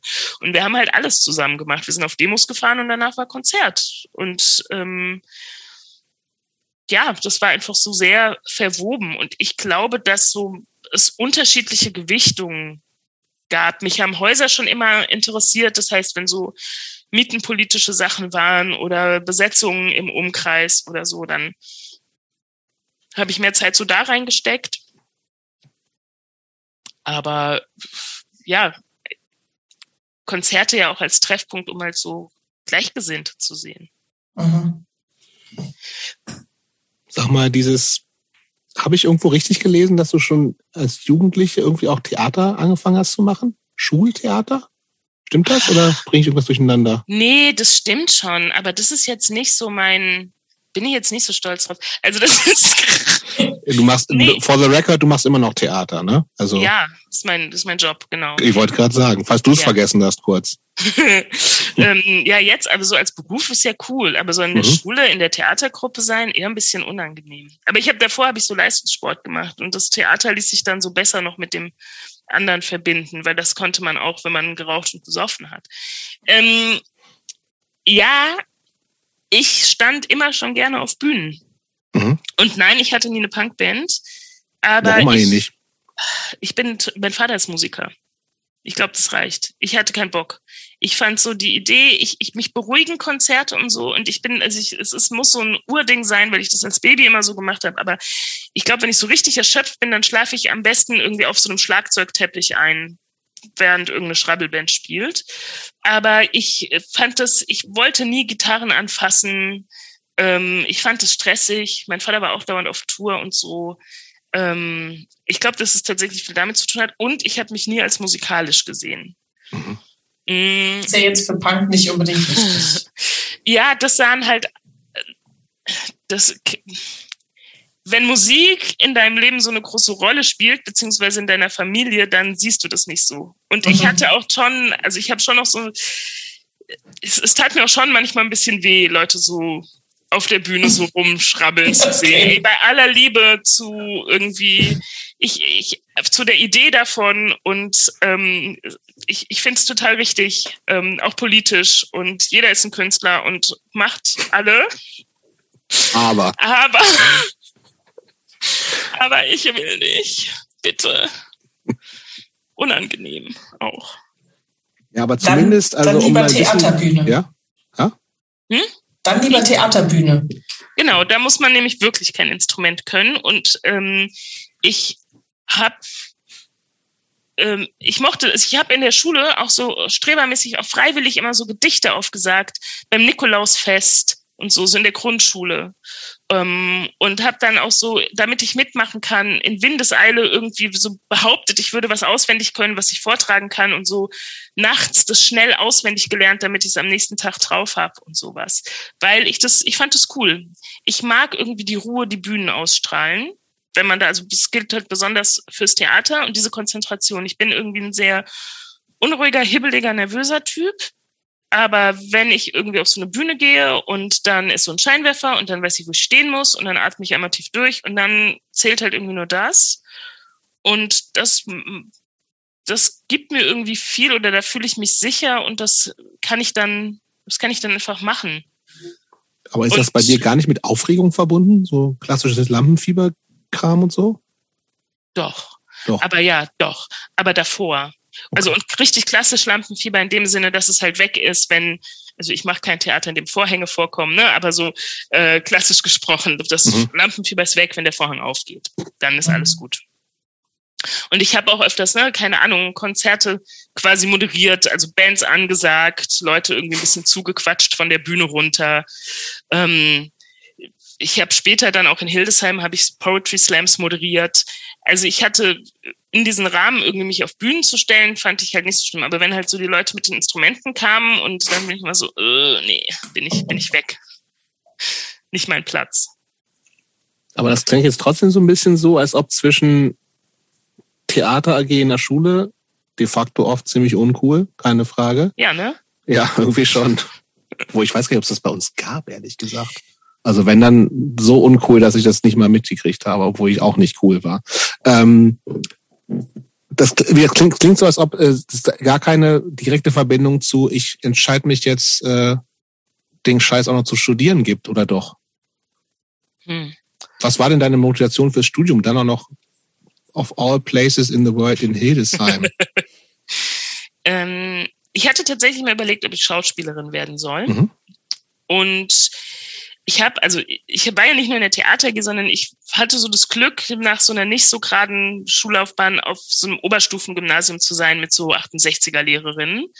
Und ähm, da gab es eben, die, die hatten so ein paar Errungenschaften für ihre Schülerinnen. Also war so bekannt, dass so eine Schule ist, wo man irgendwie auch so Babys und Hunde mitbringen darf. Und ähm, wo. Nicht in Hanau. Doch. In Hanau, ja. Ähm, und wo es einen Raucherinnenraum für SchülerInnen gab ähm, und so. Also ohne die Babys dann. Aber ähm, und Stricken und, da, und sowas. Ja, da konnte man halt eben wählen. Als musisches Abiturfach, wo du ansonsten zwischen Kunst und Musik wählen kannst, konnte man wählen zwischen Kunst, Musik und darstellendes Spiel. Mhm. Das heißt, ich konnte Theaterspielen ins Abi einbringen. Krass. Und das, ja, und das habe ich gemacht. Ich hatte halt darstellendes Spiel als, weiß nicht, wie das heißt, Wahlpflichtfach und äh, genau, habe die Punkte, die ich da irgendwie gemacht habe, die habe ich in mein Abi eingebracht. Aber wir müssen ganz so kurz nochmal, weil du gerade die nicht so ganz gerade Schullaufbahn angesprochen hast, für uns doch nochmal durch. Also Abi hast du dann aber auch nicht doch gemacht. Ich gerne auch was wissen. Zu Sport? Ach so, ja, ja ich, ich habe Handball gespielt, ganz, also bis ich ja, das überschnitt sich auch noch mit so am Busbahnhof sitzen und saufen und dann halt abends aber irgendwie ins Training. Mm. Und bis halt mein Stundenplan der war, den ich euch gerade erzählt habe, war der halt montags, mittwochs, freitags Handballtraining und am Wochenende Spiele. So. Und da hatte ich aber irgendwann keinen Bock mehr drauf und bin so ziemlich übellaunig da weg weiß nicht, also aber auch so von jetzt auf gleich. Das war erst so, so meine Freizeit und dann fand ich das alles oberflächlich und nervig und konnte meine Teamkolleginnen nicht mehr leiden und hatte so, hatte da so eine sehr starke Anti-Haltung so zu und bin dann auch, glaube ich, so ohne Wort habe ich so das Team verlassen und halt dann den ganzen Tag am Busbahnhof gesessen. Und, ähm, oder da war ich dann, glaube ich, auch schon der Metzger. Mm, und die Schule, ich war auf so einem sehr konservativen Gymnasium. Ähm, es war scheiße da. So, also es war einfach super unangenehm. Ich bin auch so die, ähm, bin die erste in meiner Familie, die studiert hat, so und es ähm, weil ich hatte noch stärker, als ich es eh immer im Leben habe, das Gefühl, ich gehöre da nicht hin, da ist eigentlich kein Platz für mich. Es gab schon Lehrerinnen, von denen ich jetzt auch im Nachhinein sagen würde, die haben sich irgendwie für mich interessiert und die haben mich auch gefördert. Aber äh, das habe ich zumindest als Teenager gar nicht so wahrgenommen oder das war nicht das Wichtige. Ich fand, das ist irgendwie normal und Ehrensache, das macht man halt so. Was mir aber aufgefallen ist, waren halt Lehrer, die mich gemobbt haben auch. So, von denen ich rassistische Sprüche bekommen habe und ähm, die halt so unangenehme militärmäßige Dudes waren. Und ähm, noch schlimmer war irgendwie einer, der da dann auch, ich glaube, der war sogar Vertrauenslehrer oder sowas. Und der hat mich dauernd in, ähm, in Zusammenhang gebracht mit irgendwelchen komischen Geschichten. Ich habe dich da neulich stehen sehen auf dem Pausenhof mit dem Bruder von dem so und so. Und der so und so, der hatte ja auch diese Probleme mit den Drogen. Und jetzt frage ich mich, ob du nicht auch ein Drogenproblem hast. Also so. Ich, ähm, der hat mich halt die ganze Zeit, hat er mich immer wieder so unter dem Vorwand, mich beschützen zu wollen, hat er mir einfach alles Mögliche unterstellt. Ähm, und ich bin nicht mehr viel dahin gegangen. Einfach. Mhm. Also es war auch unabhängig davon, dass es irgendwie da scheiße war, war es halt am Busbahnhof auch schöner. Das und klingt, spätestens ab da gibt es auch Stress im sozialdemokratischen Haushalt, oder nicht? Das haben die nicht gemerkt. Wissen die das schon? Inzwischen. Ich habe überlegt, ich weiß nicht, wie lange wir schon reden und ob meine Ma das überhaupt mitkriegen wird und ob sie bis zu dem Punkt hört. Aber sie denkt halt bis heute, dass ich mit 20 angefangen habe zu rauchen. Stimmt aber nicht. Nee. so. Es tut mir auch voll leid. Die ist voll nett. Brauchst du immer noch eigentlich? Nee. Okay. Mm -mm. Ähm, das ist ungesund. Das stimmt. Ja. Weise Worte, Simon. Ja. ähm, also, und es ist nicht nur ein Gerücht, so, sondern ich, ich, ich glaube auch nicht alles, was ich lese, aber ich würde sagen, da bin ich jetzt mal überzeugt nach auch jahrelangem Stand der Dinge. Ja, würde ich sagen, nicht so, nicht so geil. Die Frage ist, ist das ein Grund dagegen? Da bin ich mir halt nicht so sicher. Aber ich finde, manche Sachen machen gerade Spaß, weil sie unvernünftig sind. Ja. Es muss vielleicht kein Rauchen sein, aber. Du, du hast absolut recht. Aber wir können jetzt dieses Gespräch führen und dann können wir halt hier unterbrechen und dann gehe ich mir Tabak holen. Weil nee, nee, mach, also, nee, bleib mal, aber, bleib mal beim Sekt.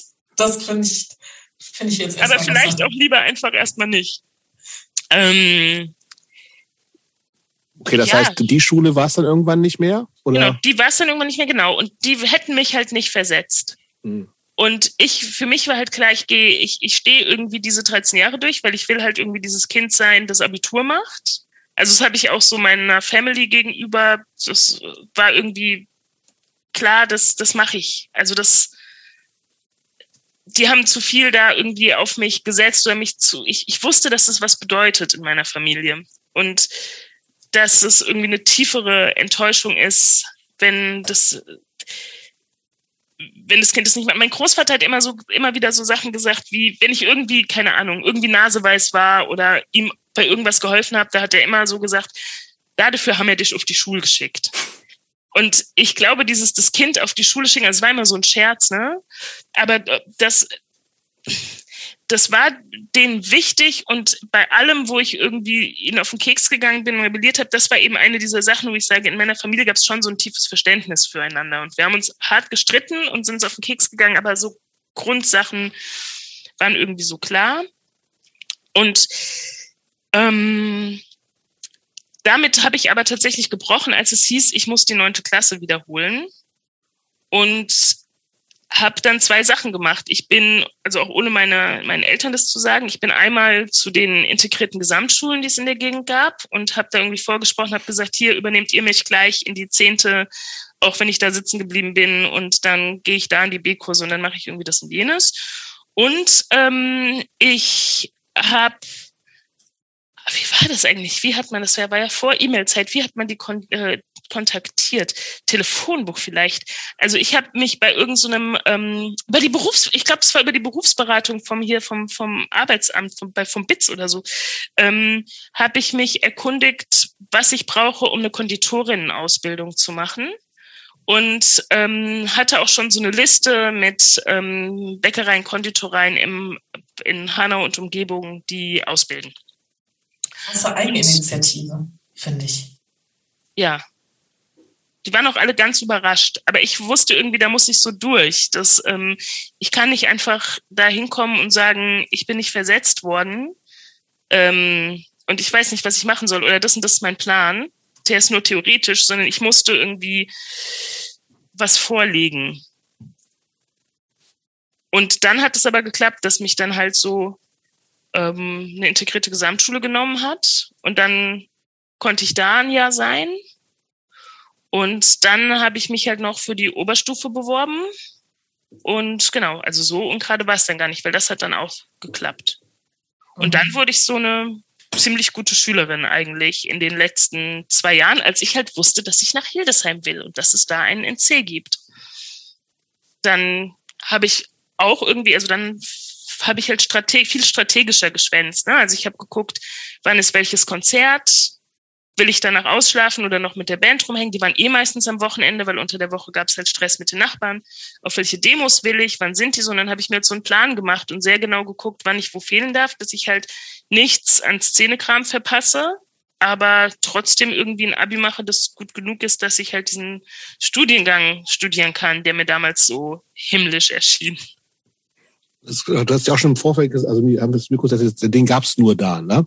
Mhm. Da heißt wie nochmal ganz genau? Kulturwissenschaften und ästhetische Praxis.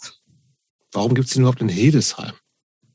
Mm, das war mal eine pädagogische Hochschule, ist wohl Stimmt. eine der, ist wohl die neueste, die letzte Uni-Gründung in Deutschland. Mit 79, glaube ich, dann zur Uni geworden. Und äh, das, was man sich erzählt in Hildesheim, war immer, dass es quasi unter den HildesheimerInnen Proteste gegen die Uni gab, weil dann so die Langhaarigen kommen und so. Und und so ist da auch die Stimmung. Also ne, es ist eine super miefige, piefige, konservative Stadt. Und dann gab es halt an dieser pädagogischen Hochschule, ich, ich lüge jetzt vielleicht auch, ne, aber so habe ich mir das erklärt, ähm, den Studiengang Kulturpädagogik. Und ähm, aus dem wurde dann irgendwann ähm, ne, mit einer allgemeineren Ausrichtung mehr künstlerisch, aber auch weiterhin kulturvermittelnd eben, aber weniger auf so Schule und ähm, ja weniger pädagogisch eben ausgerichtet, der Studiengang Kulturwissenschaften und ästhetische Praxis. Was ist ästhetische Praxis genau? Nichts. Also es ist ein ganz, ganz komisches, komisches Wortgebilde, das eigentlich nur sagen soll, dass wir in Theorie und Praxis studieren. Also nicht Schauspiel wie auf einer Schauspielschule oder Theaterwissenschaften wie in einem Theaterwissenschaftsstudiengang, sondern wir hatten halt immer so das Konzept war, dass es Theorieseminare gibt und dazu immer eine sogenannte praktische Übung. Also ich habe da schon auch so ein bisschen sprechen gelernt und ähm, Übungen gemacht, in denen es ums Regieführen auch ging. Aber sehr viel, aber eigentlich ist es viel mehr Theorie, viel, viel theorielastiger. Und dann hatte man halt so Kulturpolitik und Kulturmanagement verpflichtend. Ja. Und immer ein geisteswissenschaftliches Neben- oder Bezugsfach. Klingt eigentlich, finde ich, ganz cool. Finde ja, ich auch. Finde ich auch. Und deswegen wollte ich da unbedingt hin. Und wie war's? Also das stimmt alles, ne? Also was die in ihrem Prospekt gesagt haben, das stimmt alles. Und ich habe da so viel gelernt.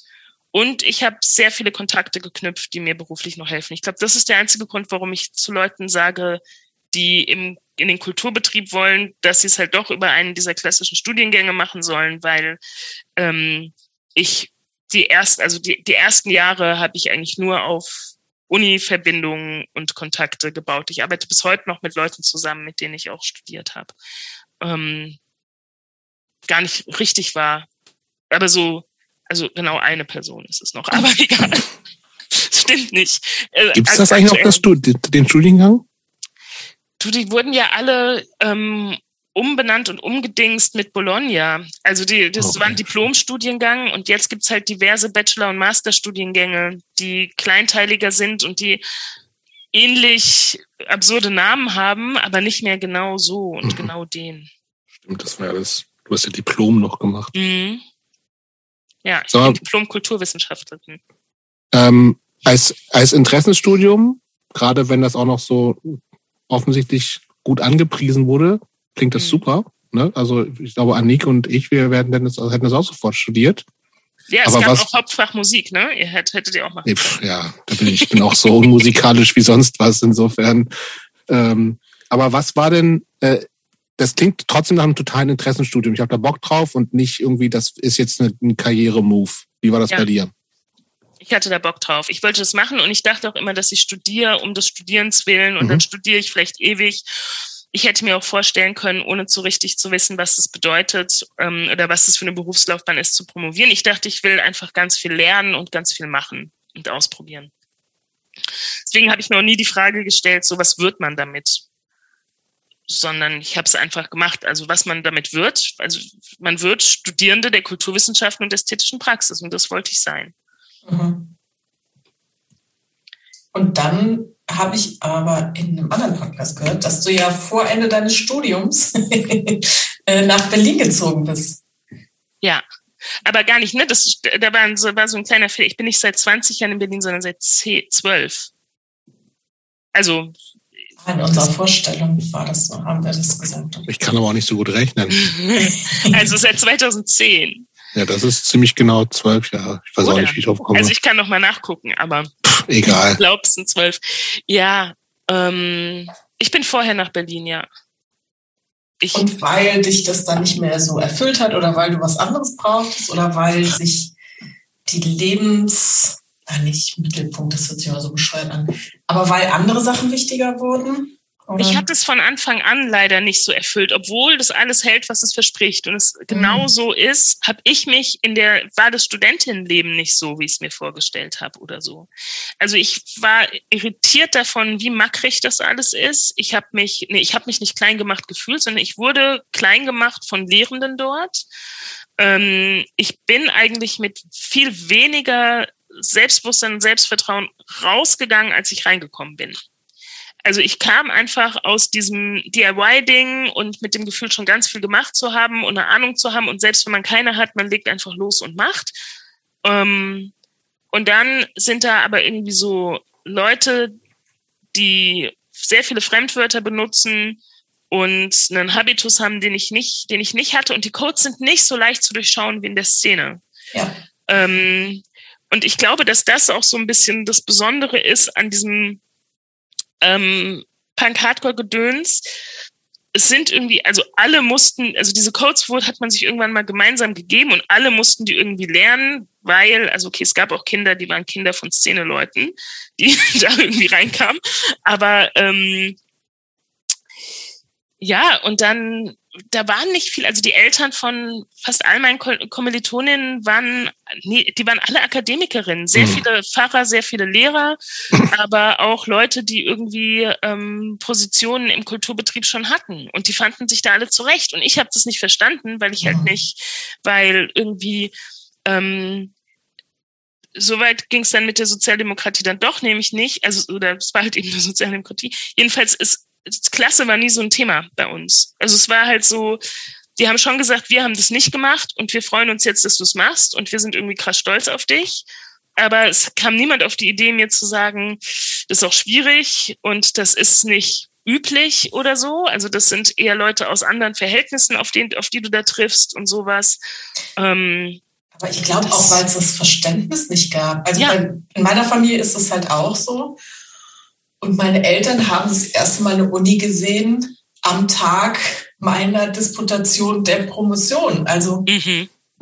ja. die waren nie da. Und immer wenn ich davon erzählt habe, war so, was ist das? Was ist ein Dozent? Sind das Professoren? Oder mhm. also die haben, die kennen das System einfach überhaupt nicht. Und was will man dann, also wie kann man dann auch was mitgeben, wie man da spricht, wie man nee, einen Raum einnimmt, wie man sich in Gruppen verhält, wie man sich einzeln verhält, wie man all das, worüber man so spricht, äh, welches Buch man im Regal haben muss, whatever. Ja, nee, klar, konnten sie, also ja. konnten sie nicht. Wussten ich, sie nicht, was mich ja. da erwartet. Genau, und ich finde es eben total, also mir ging es genauso. Ich fand es super schwer zu durchschauen, auch, also auch immer noch, ähm, was da die Codes sind, um eben nicht, äh, um irgendwie anzukommen, dazu zu gehören.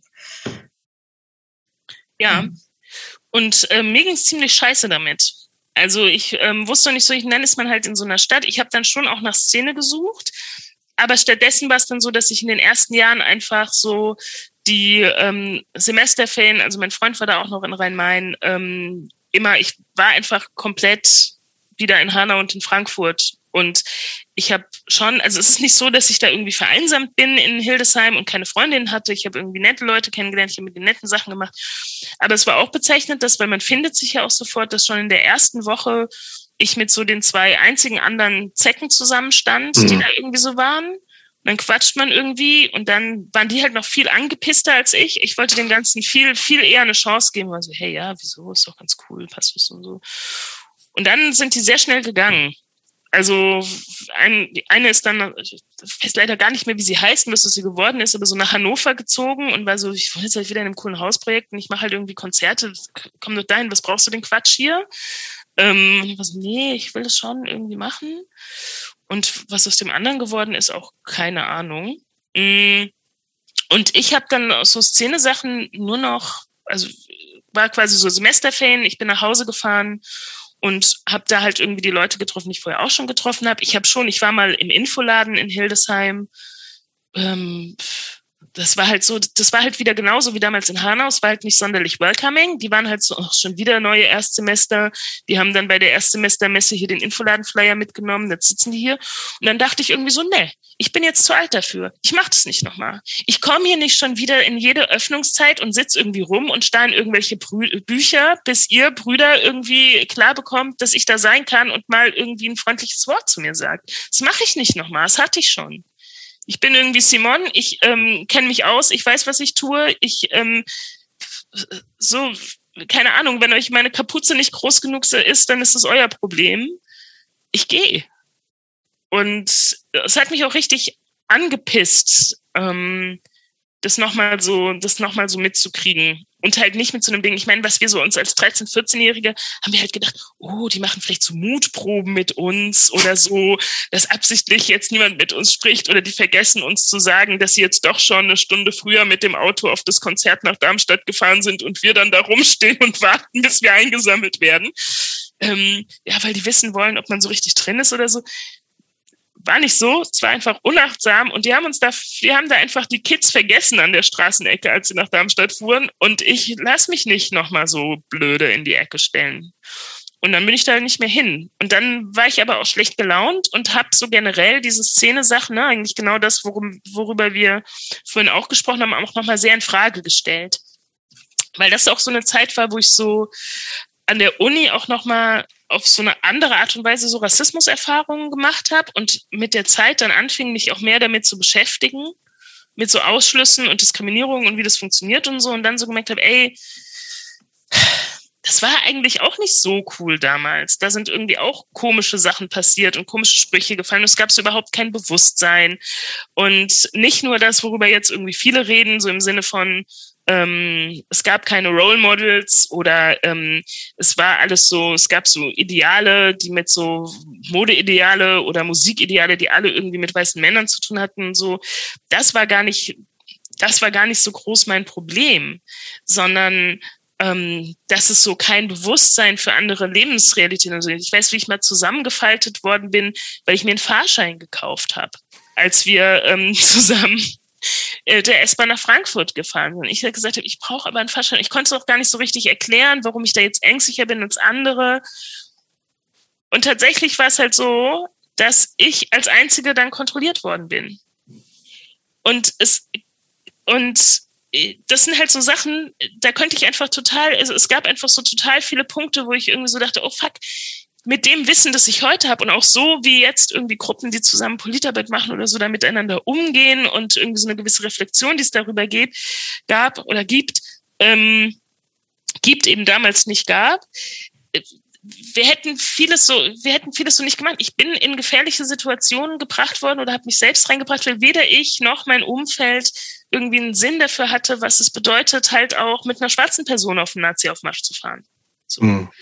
Ähm, und dann kann man natürlich irgendwie sagen, ja, wir waren halt alle irgendwie Zecken und alle irgendwie potenzielle Ziele, aber es ist einfach ähm, allein der Wiedererkennungswert, den du hast, auch für so Bullen als einzige schwarze Person in der Gruppe. So ist auch so witzig. Ich meine, ich hätte mir auch genauso gut irgendwie eine pinke Bluse und rote Schuhe anziehen können. ist halt scheißegal, wie schwarz gekleidet ich bin, weil ich falle halt trotzdem auf. So. Und ähm, ja, und auch bei, auch bei Konzerten. Und es gab echt auch mit so Typen so eklige Formen auch von so einer Exotisierung. Und das war einfach oft unangenehm. Und ich habe dann tatsächlich auch so eine Weile, also so meine, meine späten Hildesheimer Jahre, ähm, dann auch so richtig ähm, Szeneabstand gebraucht. Und da habe ich mich dann halt wirklich auf dieses Theaterding gestützt. Ich kam im Studium nicht so gut klar, aber dann habe ich halt wieder ein Haus gefunden. Das ist eigentlich meine Geschichte. Ich, in, ich bin irgendwo hingekommen, dann finde ich ein Haus. Und in dem Fall war das das Theaterhaus Hildesheim. Das war ein Verein, die hatten halt mal irgendwie städtische Förderung und eine gut funktionierende Bühne. Dann ist die eingestellt worden, die Förderung. Und dann haben die ganzen Hildesheimer freien Theatergruppen, also Studierende von da, die so 10, 15 Jahre eher älter waren als ich, also Studiegeneration über mir, mm, und da jetzt als freie Gruppen unterwegs waren, die haben dann halt das ganze Equipment, das sie hatten für die Bühne, das haben sie in so einen Lagerraum gepackt. Und dann fehlten Spielstätten und dann haben die mit der Zeit angefangen, da so ein bisschen Traversen einzuziehen und aus dem einen Lagerraum sowas wie eine Bühne zu machen und so weiter. Und ein Freund von mir, Kommilitone von mir, der wollte, hat die halt angesprochen, weil er da so ein Studieprojekt machen wollte. Ne? Also wir waren auch immer so, es war gern gesehen oder wir haben es auch gerne gemacht, wenn wir so eigene Theaterprojekte und sowas gemacht haben, uni unabhängig.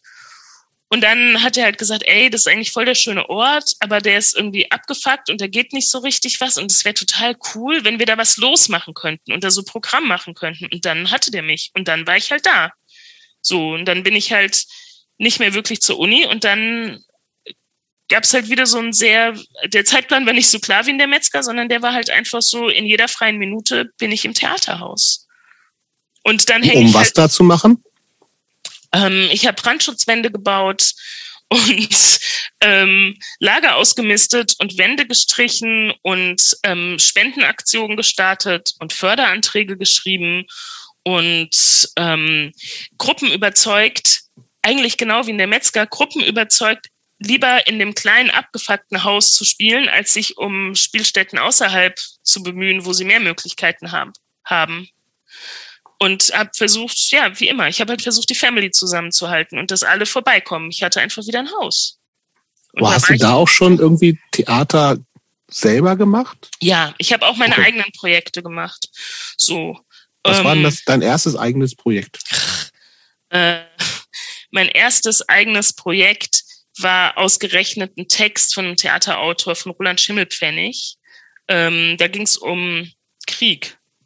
Und ähm, ich fand, ich habe mich zu der Zeit beschäftigt ganz viel, auch weil ich so, ähm, es mir an der Uni nicht gut ging, ich so Depressionen hatte.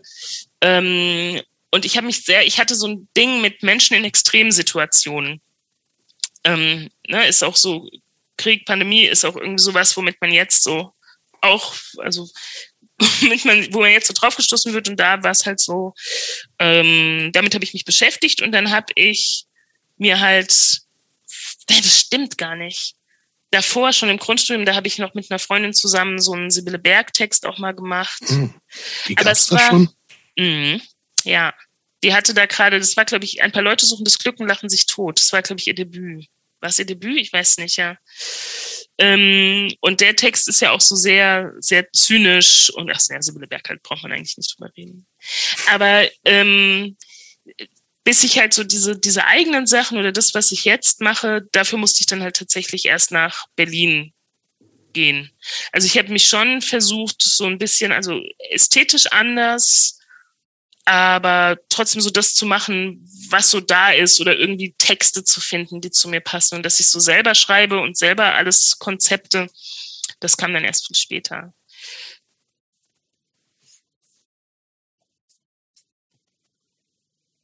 Annik. Was machst du? Ich bin noch, ich denke noch über Theater nach. Ne? Das ist gut. Das ist ein sehr, also eigentlich mag ich Theater, aber ich gehe nie hin. I don't know. Ich weiß nicht warum, aber die fünf Mal, wo ich war, fand ich es immer super und gehe aber irgendwie nie hin. Und ich finde Theater so interessant, weil das irgendwie so anders funktioniert. Also du bist halt in dem Raum und es findet da statt und es ist halt nur dieser Moment. Und es ist nicht wie ein Film, der irgendwie von allen gleichzeitig geguckt werden kann, sondern es ist ein Raum, in dem ja viel mehr stattfindet als das, was auf der Bühne ist. Mm, und das finde ich total, das macht mir Angst, also selbst als Zuschauerin, weil das so, mm, man ist dem irgendwie so ausgeliefert auch. Ähm, und gleichzeitig ist es eben, habe ich das Gefühl, wissen auch alle im Raum, dass das jetzt eben dieser Moment ist. Was ist das, was dich an Theater so fasziniert hat, außer dass du gerne auf Bühnen gestanden hast? Genau das. Ähm, genau das. Ich weiß noch, dass ich, als ich mit der Schule ins Schauspiel Frankfurt zu Besuch der alten Dame gegangen bin, langweilige Inszenierung, aber ich saß aber halt da. Buch. Ja, auf jeden. Ja, absolut. Aber ich saß halt da und ähm, ich habe die Inszenierung dreimal gesehen, ne, weil ich hatte ja diese Schulwechsel, neunte, zehnte, elfte. Und im Gummi ist man in der neunten dahin gegangen, dann auf der IGS in der zehnten und ähm, dann war Dürrenmatt aber auch in der Oberstufe. Das heißt, ich habe dreimal die gleiche Inszenierung im Schauspiel Frankfurt gesehen. Ähm, und als ich das erste Mal aber da drinnen war, ähm, da fand ich dieses Gefühl so krass von, Moment mal, welche Macht habe ich ja eigentlich gerade als Zuschauerin und wir alle, ich könnte da einfach auf diese Bühne gehen und irgendwas machen. Könnte ich machen. Die, ähm, das ist alles, ne? Und zwar nicht so, wie es irgendwie auch erwartet wird oder wie es irgendwie so läuft bei so Punkkonzerten, sondern ich sehe halt, hier ist alles perfekt. Alles mhm. ist komplett durchinszeniert. Die kleinste Störung kann hier was zum Einstürzen bringen. Aber trotzdem, äh, und die vertrauen aber diesen 400 Leuten, die da im Saal sitzen, dass sie es nicht machen. Also dass sie, dass sie da sind und zugucken und an den richtigen Stellen reagieren. Und diese Art von Verabredung zwischen so denen, die auf der Bühne sind und denen, die im Publikum sitzen, dass man jetzt irgendwie diesen gemeinsamen konzentrierten Abend hat, das, äh, das fand ich wahnsinnig faszinierend. Und ja, genau, einfach dieses, ne, dieses Flüchtige, dieses eigentlich nicht reproduzierbare, dass ich dreimal in der gleichen Inszenierung war. Deswegen habe ich das gerade auch noch erzählt. Und die war immer anders. Also die Abende waren anders. Und ich dachte, bis ich dann mehr mit Theater zu tun hatte, so dachte ich so, keine Ahnung, vielleicht haben die einen Schauspieler ausgetauscht in der Zeit oder die haben noch was geändert. Nee, so ein Theaterabend ist, hat immer eine andere Stimmung als der Abend davor. Und du kannst. Ist das wirklich so? Das habe ich mich nämlich gerade gefragt, als Nick das angefangen hat. Und ich denke, naja, letztendlich wenn du so ein, so ein Standardtheater hast, wo du dann irgendwie fünfmal oder 25 oder 500 Mal hintereinander den gleichen Scheiß abziehst, ist das überhaupt jedes Mal anders oder ist es nicht einfach wirklich totale Routine irgendwann?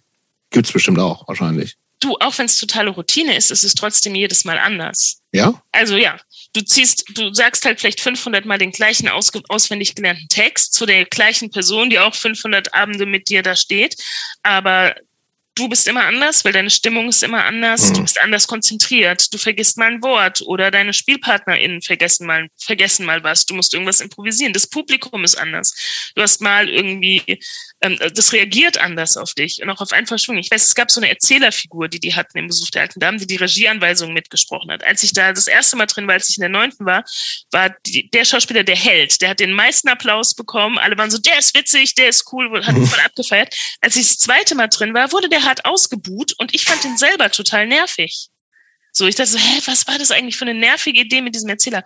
Und ähm, das, das sind manchmal, das sind manchmal Nuancen oder das sind einfach so Vibes. Da sitzt eine Person in der vorderen Reihe, die dann halt doch irgendwie gähnt oder was weiß oder, ich, blöd mh. guckt, die Person auf der Bühne aus der Fassung bringt und dann wird die Performance unsicher und schon schwankt. Und das ist ja auch irgendwie ne, der Job na, von einer Regisseurin auch darauf zu achten, dass eine Inszenierung so ist, dass sie all diese Schwankungen aushalten kann, ähm, ohne dass dann jemand ausgebucht wird.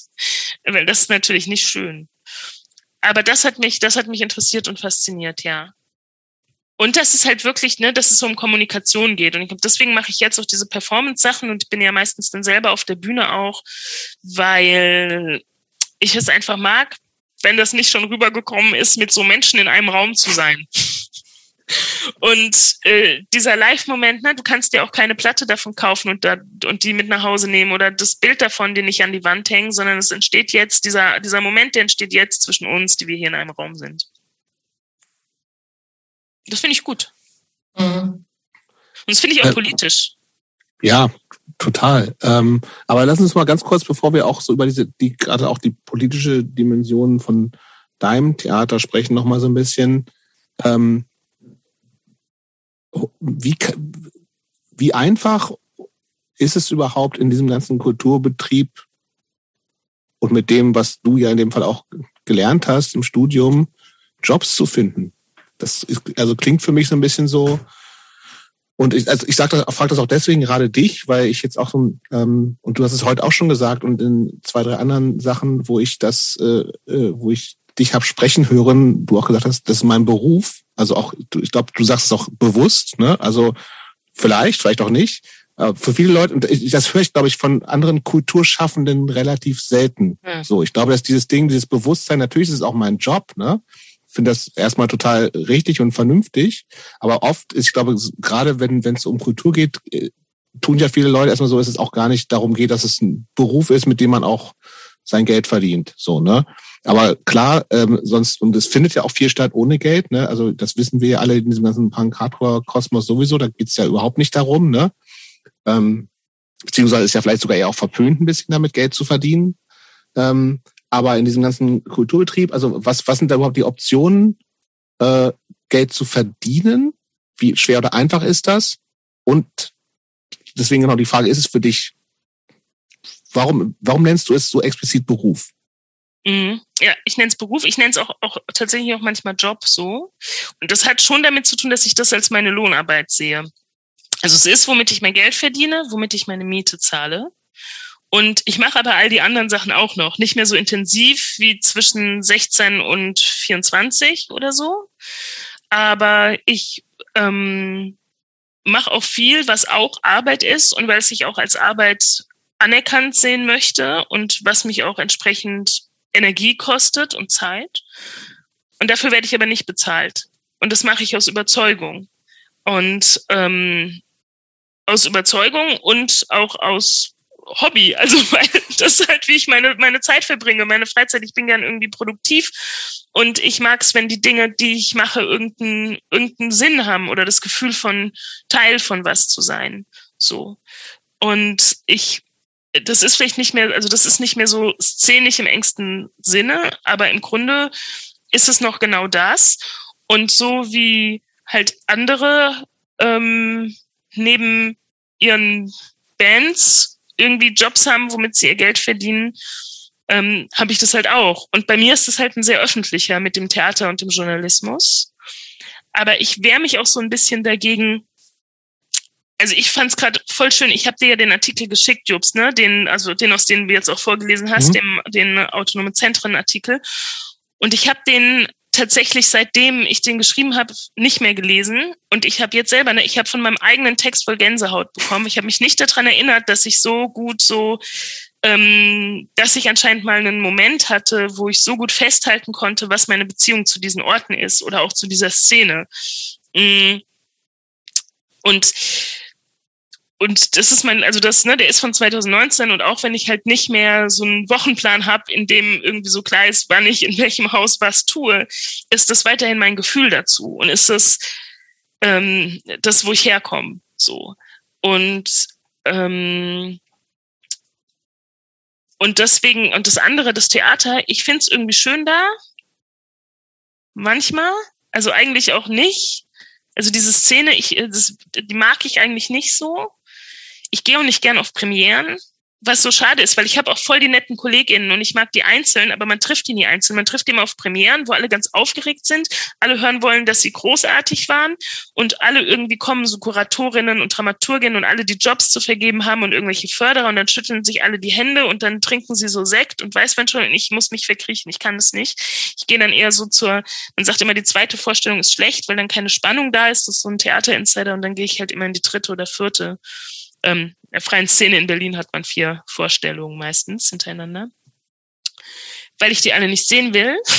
Aber bin dann voll traurig, dass ich so wenig Austausch mit KollegInnen habe, weil einfach die Rahmung doof ist und das Setting und die komische Konkurrenz und weil es ist, es ist wahr, es sind super wenige Jobs und wenig Geld für sehr viele Leute, die in dem Bereich versuchen, irgendwie ihren Lebensunterhalt zu verdienen.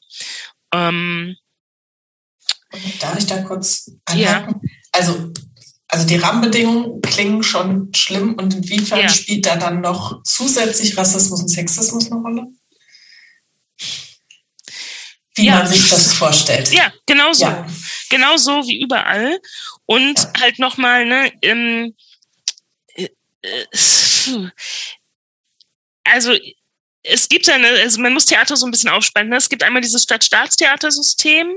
Ich mache jetzt auch wieder Sachen an ähm, Stadt- und Staatstheatern. Ich arbeite da auch dann jetzt seit vor zwei, das ist so ein bisschen doof, ne? Mit Pandemiebeginn habe ich quasi angefangen, wieder die ersten Stadttheater-Sachen zu machen.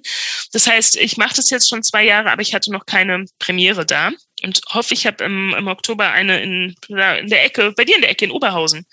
Ähm, aber ich komme da jetzt halt rein mit einem anderen Standing. Als ich eine junge Anfängerin war, die keiner kannte, also nie, ich bin auch, ne, ich, ich, ich bin Anarchistin, du kannst mich nicht in diese komische ähm, wie heißt das, in diese Hospitanzen- und Assistentinnenrollen, das geht nicht. Also ich habe selber irgendwie gerne Hospitantinnen und Assistentinnen bei mir und ich arbeite mit denen total gerne und ich verstehe auch den Gedanken von, den es früher eben gab, dass Regie ein Ausbildungsberuf ist und der Weg dahin ist die Regieassistenz. Aber so wie da umgegangen wird mit den Leuten, das geht nicht, das halte ich nicht aus, macht mich wahnsinnig.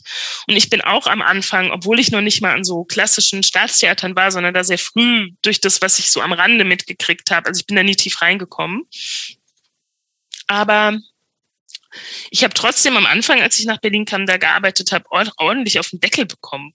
Und auch ähm, so, und bin da mit so einer Szene-Naivität auch rein, ne? Mit dem Ding von, wir machen hier alle zusammen irgendwie Kunst- und Kulturprogramm für alle. Und mit dem, was man da irgendwie so mitgebracht hat. Ich würde sagen, dass mir meine Szene-Sozialisation, die hat mir auf der einen Seite genutzt, weil ich super viele Skills da entwickelt habe und ganz viel, ja, so ein Selbstvertrauen, dass die Uni mir nicht ganz nehmen konnte. Und dieses Ding von, es wird einfach gelingen, ich mache hier halt Sachen und ich traue mich nach vorne.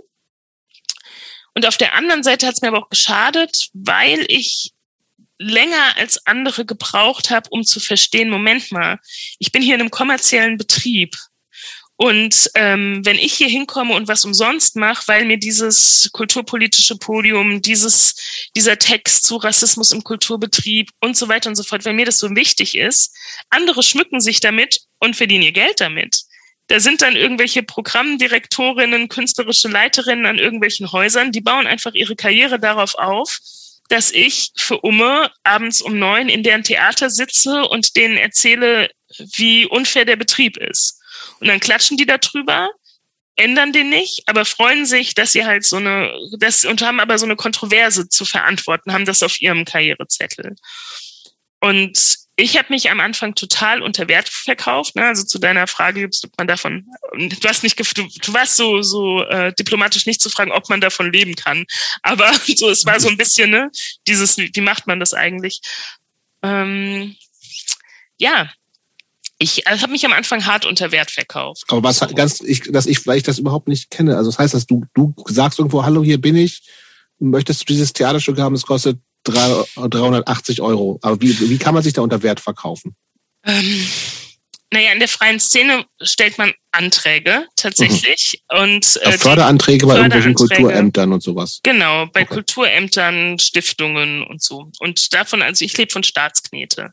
Mhm. Und ähm, davor, also bis ich aber an den Punkt kam, so selbst Anträge stellen zu können, ähm, habe ich halt an verschiedenen Theatern, so Nachwuchsprogrammen ganz viel teilgenommen. Also es gibt Nachwuchsplattformen, Nachwuchsfestivals, wo man sich halt so zeigen kann, wo es auch irgendwie erstmal klar ist, dass man nicht bezahlt wird. Also ganz viel, also diese, diese Anfangszeit, die, da kommt man nur durch mit ganz viel Selbstausbeutung und die meisten dann halt eben auch nur mit Unterstützung von so Family, weil man sich nicht leisten kann, eigentlich so viel Zeit zu investieren, die ersten Jahre ähm, und so unter bis unbezahlt diese Sachen zu machen.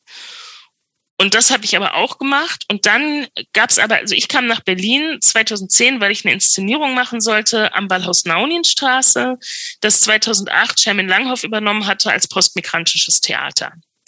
Und ähm, das war erstmal Magic, weil ich würde sagen, aus dem ganzen deutschsprachigen Raum kamen Theaterschaffende, SchauspielerInnen, Regisseurinnen, Autorinnen of Color mit Migrationsvordergrund, mit Eltern, die migriert sind, mit selbst, weiß ich nicht, also alles, die ganze POC-Bandbreite kam halt dahin, weil es das vorher nicht gab, diese Art von, diese Art von Netzvernetzung und ähm, diese Möglichkeit und dieser Fokus auf, wie, wie Sherman das nannte, neue deutsche Geschichten und das eben nicht verändert werden. Ich kannte ähm, Stories, in denen Menschen, Menschen vorkamen, die aussahen wie ich, halt hauptsächlich als Problemgeschichten. Mhm. Also Stücke über Rassismus, Stücke über irgendwie Kinder, die schwer haben, keine Ahnung.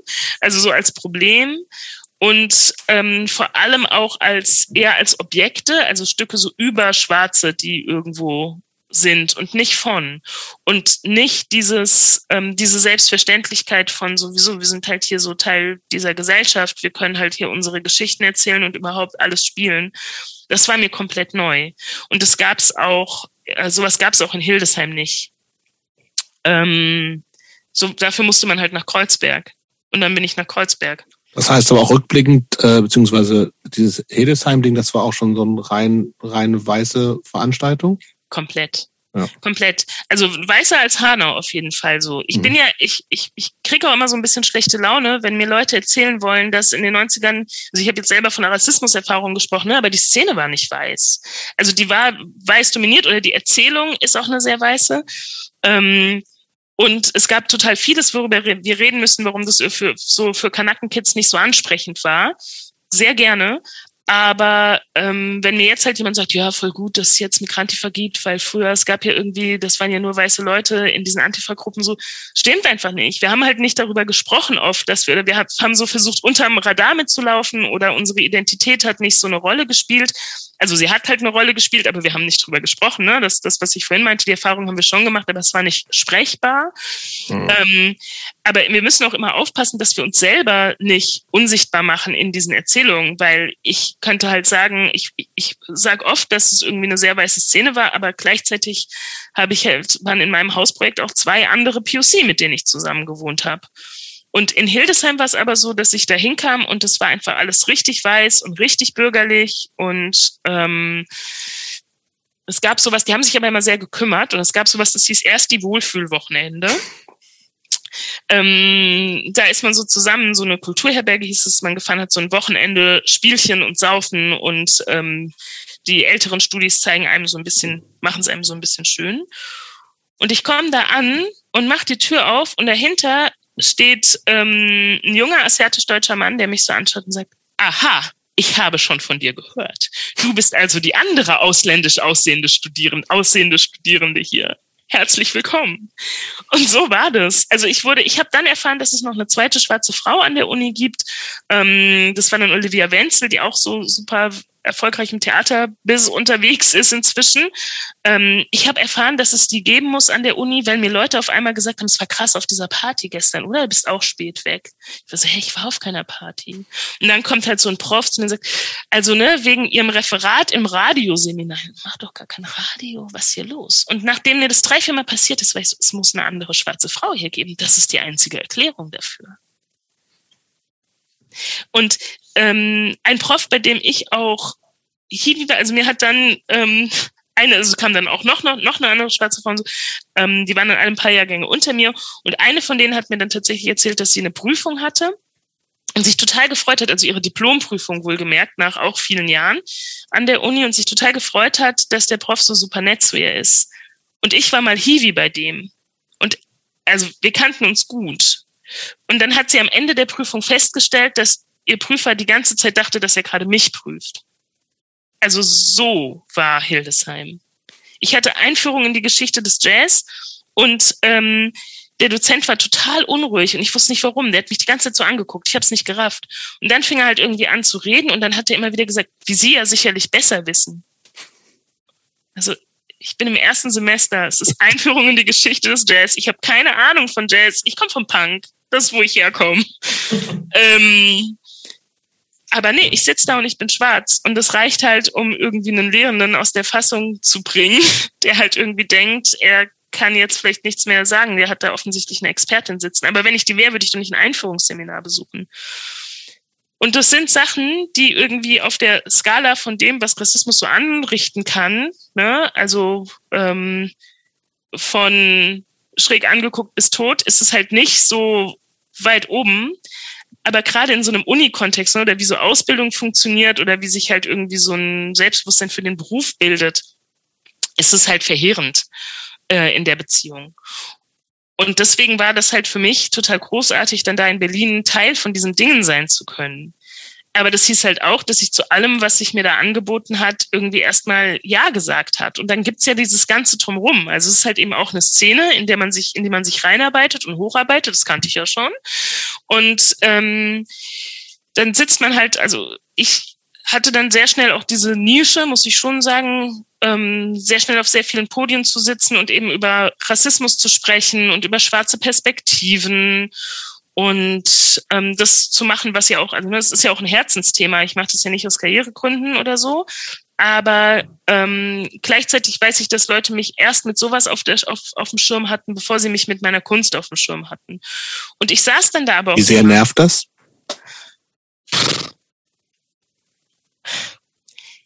Nach wie vor nicht gelernt, Kunst und Politik zu trennen. Für mich gehört es halt echt zusammen, aber ähm, also ich mache inzwischen so Sachen, dass ich aus Empörung tatsächlich, also es gibt dieses Auszeichnungssystem im freien Theater, das sind Festivaleinladungen. So.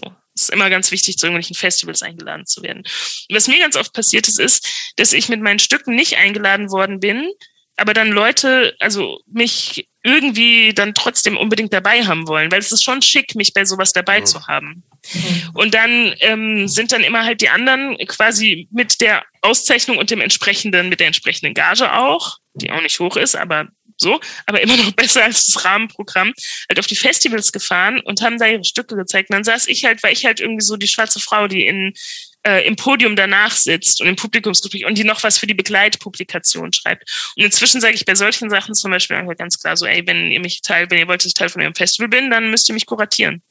So, ja. also dann ähm, ladet mich in euer Programm ein und dann mache ich, dann könnt ihr mir auch noch ein bisschen mehr zahlen und dann schreibe ich auch noch diesen Text oder so. Aber irgendwie so, da fühlt man sich als Token und ähm, das, das mache ich nicht mehr. Mhm während ich am Anfang, auch weil ich einfach an diesem Punkt bin und ja auch so ähm, etabliert in dem Bereich und, und mit so großen Häusern auch zusammenarbeite und so, dass es auch, also es ist nicht vermessen, ne, dass ich sage, ich, wenn, dann will ich Teil davon sein oder so, oder wenn, dann ladet mich halt richtig ein, sondern das ist halt auch der Status, den ich jetzt habe. Und ähm, das war vorher aus so einer Unsicherheit raus, aber auch, weil ich halt dachte, wir machen das doch hier alles zusammen, alle zusammen und alle leisten halt irgendwie einen Beitrag. Und dass der in der Szene halt auch nicht so cool aufgeteilt war, wenn man geguckt hat, wer auf der Bühne stand und wer gekocht hat oder so, ne? Das, das ist uns auch klar, wie wir hier sitzen. Aber äh, trotzdem äh, konnte ich das noch irgendwie mit so, so mit mir auch rechtfertigen im Vergleich zu, da sind einfach Leute, die verdienen richtig, richtig Asche. Und die machen sich richtig Ungleichgewicht Namen. Das ist ein so, ne? richtig krasses Ungleichgewicht. Mhm. Und die kommen aber zu dir und sagen, nee, es ist doch politisch total wichtig. Mhm. Und dann sage ich natürlich ja klar, weil ich habe ja immer alles für Umme gemacht, weil es politisch total wichtig war. Ja, und was, also ich kann mir auch vorstellen, dass man auch sowas denkt wie, naja, bevor jetzt niemand geht, mache ich das halt, ne? Bevor ja. das Thema Rassismus überhaupt nicht besprochen wird, ja. dann will ich wenigstens da sitzen und das sagen. Also mhm. so ein Verantwortungsgefühl. Da neige ja. ich halt auch zu, zu denken, es muss irgendwer muss ja, wahrscheinlich ich. Mhm.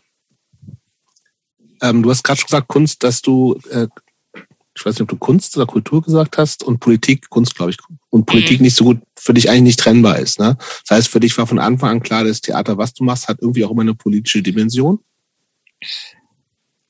Ja, ja. Und kannst du andersrum gefragt, vielleicht gibt es das für dich auch gar nicht. Gibt es auch Kunst, die einfach nur Kunst ist? Nö. Nee. Weil ich mache ja, also ne, ich gehe ja mit was an die Öffentlichkeit. Nee, gar also, nicht was von, also auch was du konsumierst vielleicht oder als sozusagen, oder hat für dich irgendwie alles, was, was Kunst ist, auch immer eine gleichzeitig eine politische Dimension? Ja. Also auch so eine Netflix-Serie, ne? Oder mhm. auch so eine Punkband oder I don't know. Auch unabhängig von Texten, ja. Ich finde, das alles alles, was wir tun, ist doch irgendwie politisch. Und wenn es nach außen gerichtet ist, also wenn es einen Output gibt und es an eine Öffentlichkeit gerichtet ist, dann ja erst recht. Und wenn ich in der Punkband spiele, die zwar keine politischen Texte hat, aber dafür irgendwie so ähm, eine gewisse Verkörperung von von DIY und professionellem Dilettantentum und so weiter. Also da steckt ja auch eine politische Dimension drinne. Auch bei der Frage, ne, wen sehen wir auf der Bühne? Also in Fragen von Race und Gender und Repräsentation. Ähm, aber auch ja, auch, auch tatsächlich im Sinne von Style und Performance. Ich glaube, dass mir viele Konzerte oder so auch im Kopf geblieben sind von damals, weil ich die Performance gut fand. Gar nicht, weil mich das musikalisch besonders interessiert hat, ne, sondern weil ich mir, also weil ich, weil ich das Zusammenspiel von dem, was die Menschen auf dieser Bühne tun, interessant fand. Und das strahlt dann halt unterschiedliche Sachen aus. Also ist es, ob das jetzt also viel, was irgendwie so mit so unangenehmen Männlichkeitsbildern zu tun hat, zum Beispiel, ne, das äh, ist was, was so in Bühnenperformances irgendwie ganz oft rüberkommt, aber auch so ja, ich, da gibt's einfach total viele Punkte drin und Dimensionen, die ich alle als politisch werden würde, ohne das aber aufladen zu wollen damit, sondern es ist einfach da und ich will auch niemandem eine Diskussion darüber aufzwingen oder so, sondern ich sehe es halt einfach. Da ist dann vielleicht doch so ein bisschen Analyse- und Kulturwissenschaftsstudium auch mit so durchgekommen, dass wenn ich halt irgendwie so ein irgendeine Art von Output sehe, dann bewerte ich das politisch. Also was sagt es über unsere das Zeit ja aus? Immer, genau, irgendeine Aussage ja. hat es ja immer. Ne? Und letztendlich ist ja, wenn man eigentlich davon ganz platt ja auch ausgehen kann, dass jede Aussage irgendwie auch politisch ist, selbst ja. wenn sie vermeintlich das nicht ist, was ja nicht geht. Und es ähm, sind ja alles Entscheidungen. Ne? Also es ist halt auch bewusst oder unbewusst, ne? Genau, bewusst ja. oder unbewusst, das zu tun, das nicht zu tun, über das zu singen und nicht über was anderes, ähm, sich darzustellen, so oder anders. Und das findet ja alles in gesellschaftlichen Verhältnissen statt und man kann ja gar nicht außerhalb derer sich bewegen. Ja. Ja. Und ich glaube, es ist auch einfach, also, ne, es ist auch einfach, wer ich bin und was mich interessiert. Also ich krieg schon mit, dass irgendwie Leute so Kunst machen und dann so sagen, ich habe mich jetzt das letzte halbe Jahr mit der Farbe Blau beschäftigt und ihrer Bedeutung in der Kunstgeschichte und ihrer Verwendung in der Gegenwart und den Assoziationen in der Bildhauerei. I don't know. So. Und ähm, dann finde ich das irgendwie schnöde, aber ich kann trotzdem auch nachvollziehen, also ich kann nachvollziehen, was Leute irgendwie daran reizt und ich mag auch so nerdige Sachen und da nerdet sich halt jemand so krass in die Farbe Blau rein. Aber gleichzeitig ähm, also kann ich, da halte ich dann so ein Stück mit, aber dann kommt immer irgendwann der Punkt, wo ich denke, Soll der Scheiß. Ja, ja. oder wer, für wen und wo ist deine, das ist deine Dringlichkeit? Ja. Blau? Really? Damit hast du jetzt ein halbes Jahr verbracht und ich finde das Schöne an meinem Beruf ist ja einfach das Privileg, dass ich irgendwie jetzt so sagen kann, oh wow, ich interessiere mich für vorkoloniale Konzepte von Gender und Familie. Ich habe gar keine Ahnung davon. Ich lese mir ein bisschen was an, dann schreibe ich einen Antrag und wenn der durchgeht, dann habe ich halt ein halbes Jahr Zeit, um ein Theaterprojekt dazu zu machen. Und dann lese ich alle Literatur dazu und dann interviewe ich Expertinnen dazu und dann inszeniere ich ein Stück dazu und danach weiß ich Sachen darüber. Mhm. Und dann komme ich auf die nächste Frage dadurch und dann geht das so weiter. Mhm. Gibt es also kannst du deine, deine Art von Theater beschreiben? Ja, also ich mache so interviewbasiertes Theater, so in der Tradition von Oral History. Das heißt, ich mache eigentlich das, was ihr als Podcast macht, nur schneide ich das für ein Bühnenformat bisschen, bisschen dann zusammen. ja, ich produziere genauso viel Material. Ich mache mir nur die Mühe, das dann auch zu schneiden. Du wirst ja doch nur bezahlt. Das stimmt. Ja, vom Staat. Also, ähm, genau, also ich, ich ähm, sammle irgendwie Geschichten und Erzählungen. Und ähm, die Idee ist eigentlich immer, dass ich Zuschauerinnen mitnehme auf meine eigene Recherche und meine Suche. Und es geht eigentlich, eigentlich könnte die Überschrift von jedem meiner Stücke sein, Simon fragt sich, ob oder warum. Und ähm, dann ist das Ganze irgendwie so sehr medienbasiert. Also ich arbeite nicht mit Schauspielerinnen. Ähm, ich, das ist ein sehr, sehr ehrenwerter Beruf und ich mache es jetzt auch wieder, also ich fange jetzt auch wieder damit an. Ähm, aber für das, was ich aktuell mache, finde ich es halt viel interessanter, Leuten beim Arbeiten zuzusehen und nicht beim Spielen. Also ich finde Arbeit super interessant und Vorgänge und dann ist man halt bei der Performance. So, dann geht es nicht darum, dass jemand irgendwas spielt, was er eigentlich nicht ist, sondern dann geht es darum, dass ich Leuten zusehe, wie sie halt Dinge tun und was ich dann auf der Bühne oft tue, ist ähm, Beamer hin und her schieben, um Projektionen ins richtige, an die, an die richtige, an die richtige Stelle zu halten oder Diskokugeln hochziehen und ähm, aber klar auch Texte sprechen. Ich habe als letztes jetzt eine Kochshow gemacht. Ähm, da habe ich halt gekocht auf der Bühne. Und dazu liefen eben Interviews, diesmal nicht nur im Ton, sondern auch im Video mit ähm, Menschen, die ich halt befragt habe nach diasporischen Rezepten. Also Rezepte, die ihre Eltern aus ihren Heimatländern, wie man so sagt, mitgebracht haben nach Deutschland und ähm, wie sie die kochen und was die ihnen bedeuten. Und dann bin ich halt so vorne und koche und ähm, interagiere dann halt auf der Bühne, lebe ich quasi nochmal so meine Recherche nach und man hört halt die O-Töne aus meinen Interviews.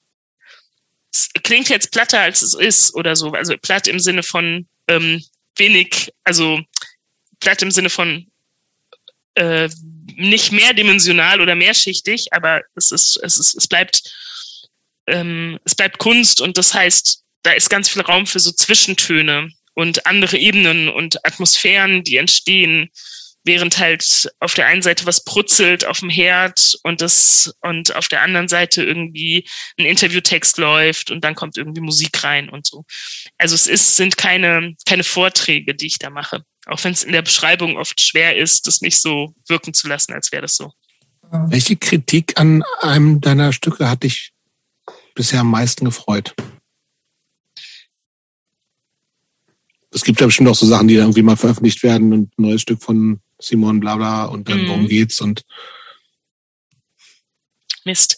Das ist wieder genau so eine Sache. Ne? Es gab viele schöne Kritiken und auch Sachen, über die ich mich richtig gefreut habe, aber hängen bleiben die Verrisse.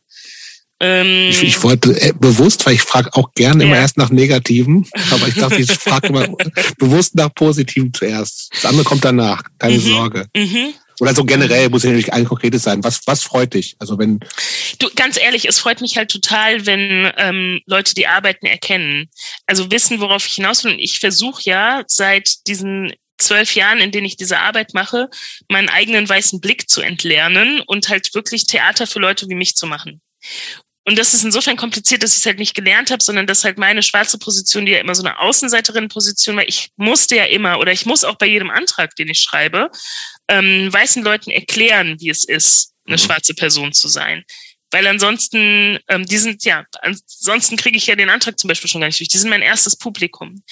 Und ähm, auf der Bühne sich anzugewöhnen, nicht zu erklären, sondern einfach zu sein, ähm, das ist total schwierig und ich werde aber immer besser drin. Also es ist was, wo ich wirklich einen Fortschritt in meiner Arbeit nehme, dass ich finde, sehe, dass ich mich da immer wohler fühle und so merke, ich äh, schaffe das jetzt, mir vorzustellen, wie das ist, wenn Leute mit meiner Erfahrung und meinem Vorwissen im Publikum sitzen.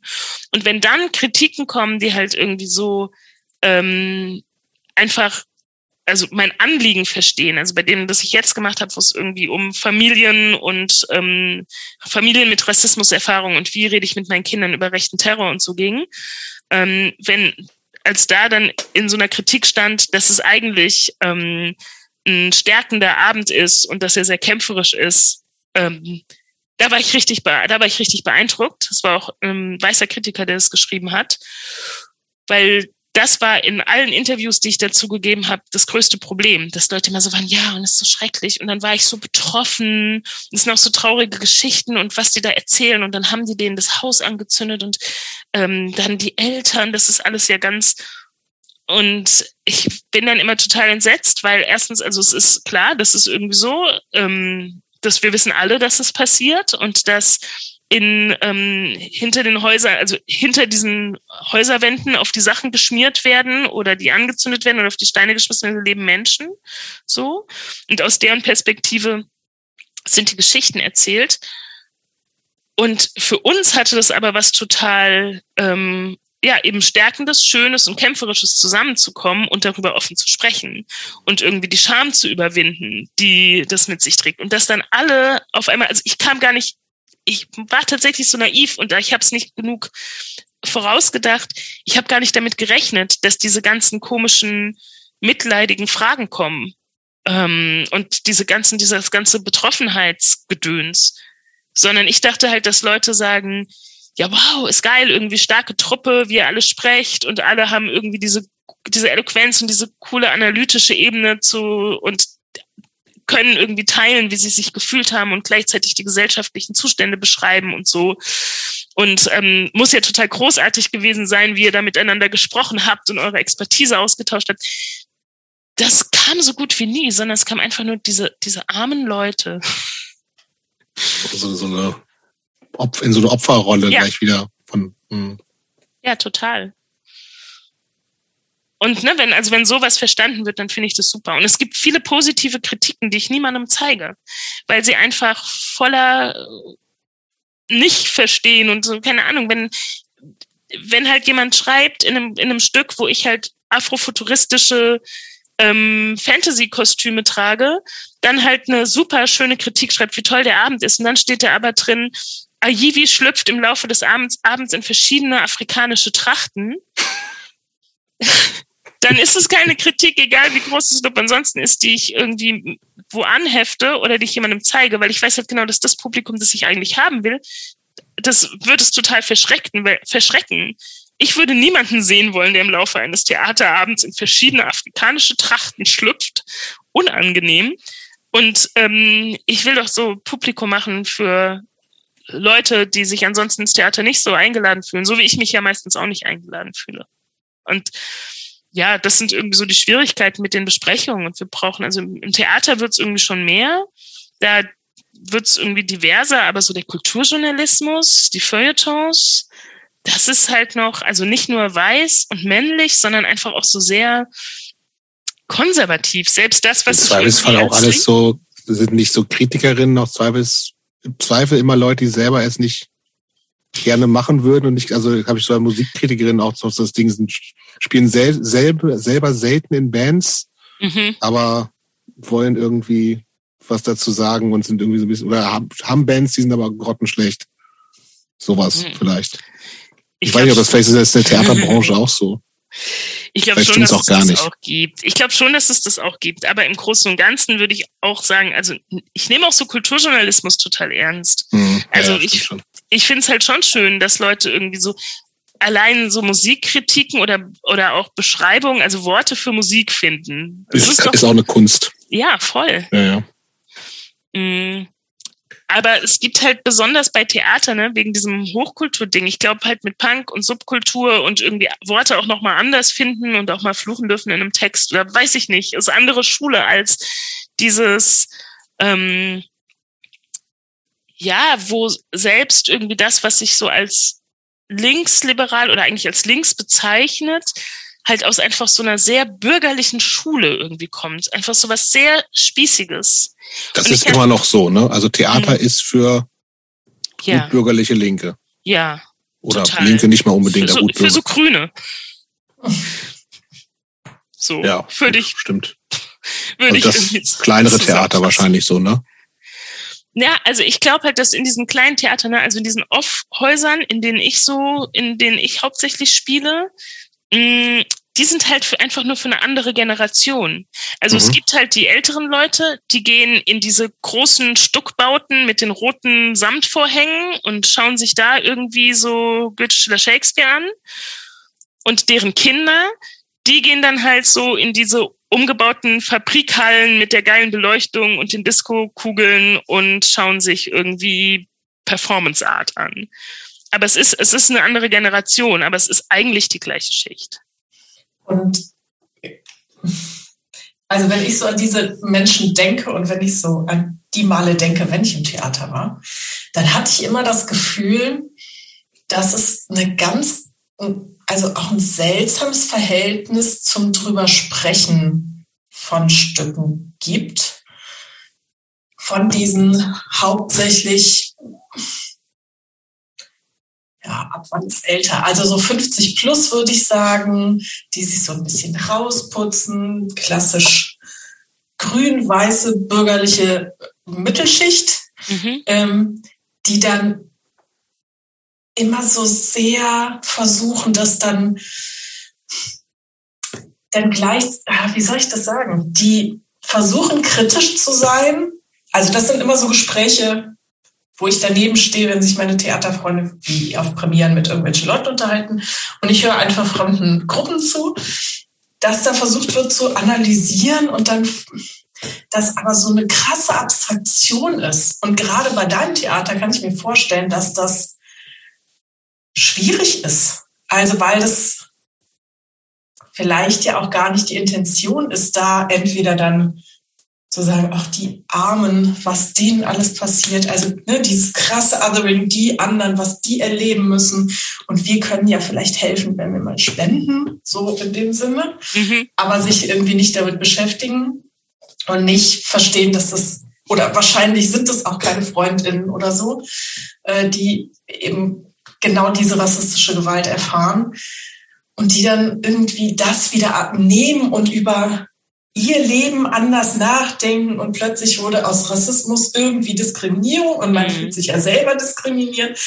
Also ich kann, also ist das nicht auch ein Problem an Theater, dass man nicht richtig sagen kann, was da rauskommt oder was da ankommt? Mhm, ja. Ja, okay. voll. Nee, voll. Ich finde, du hast total, ich, du, du hast total recht.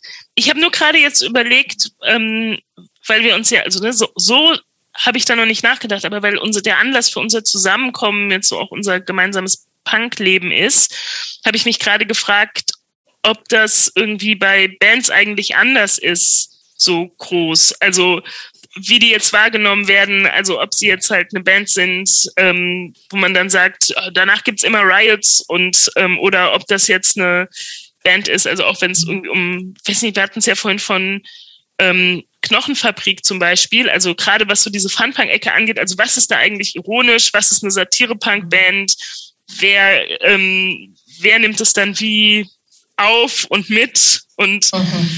ähm, wer ist eigentlich Straight Edge und, und es kann trotzdem was mit Filmriss anfangen und wer nimmt es als Einladung, sich halt dass man nur ein guter Bank ist, wenn man sich die Hucke voll sagt. Also ich weiß es nicht. Ja, Und, ja, ja. Aber ja, ich glaube, es gibt einfach im Theater, weil wir das leider und Gott sei Dank so mit Schule und sowas verbinden und das diesen, also leider und Gott, und Gott sei Dank, weil ich, auch wenn es vielleicht vielen Kids, für viele Kids nicht so cool ist, mit der Schule, mit der Schule ins Theater gezwungen zu werden, sitzt halt in jeder Schulklasse auch so ein Kid wie ich, das damit total viel anfangen kann, aber wo die Eltern nie ins Schauspielhaus gegangen wären. Ähm, und deswegen finde ich das total richtig. Aber irgendwie verbinden wir es ja so komisch mit Bildung. Und ich habe neulich einen Text geschrieben ähm, zum, zum Geburtstag von den Sophienseelen, also die mein Partnerhaus hier in Berlin sind. Und ähm, der heißt Theater war ich schon mal, fand ich nicht so gut.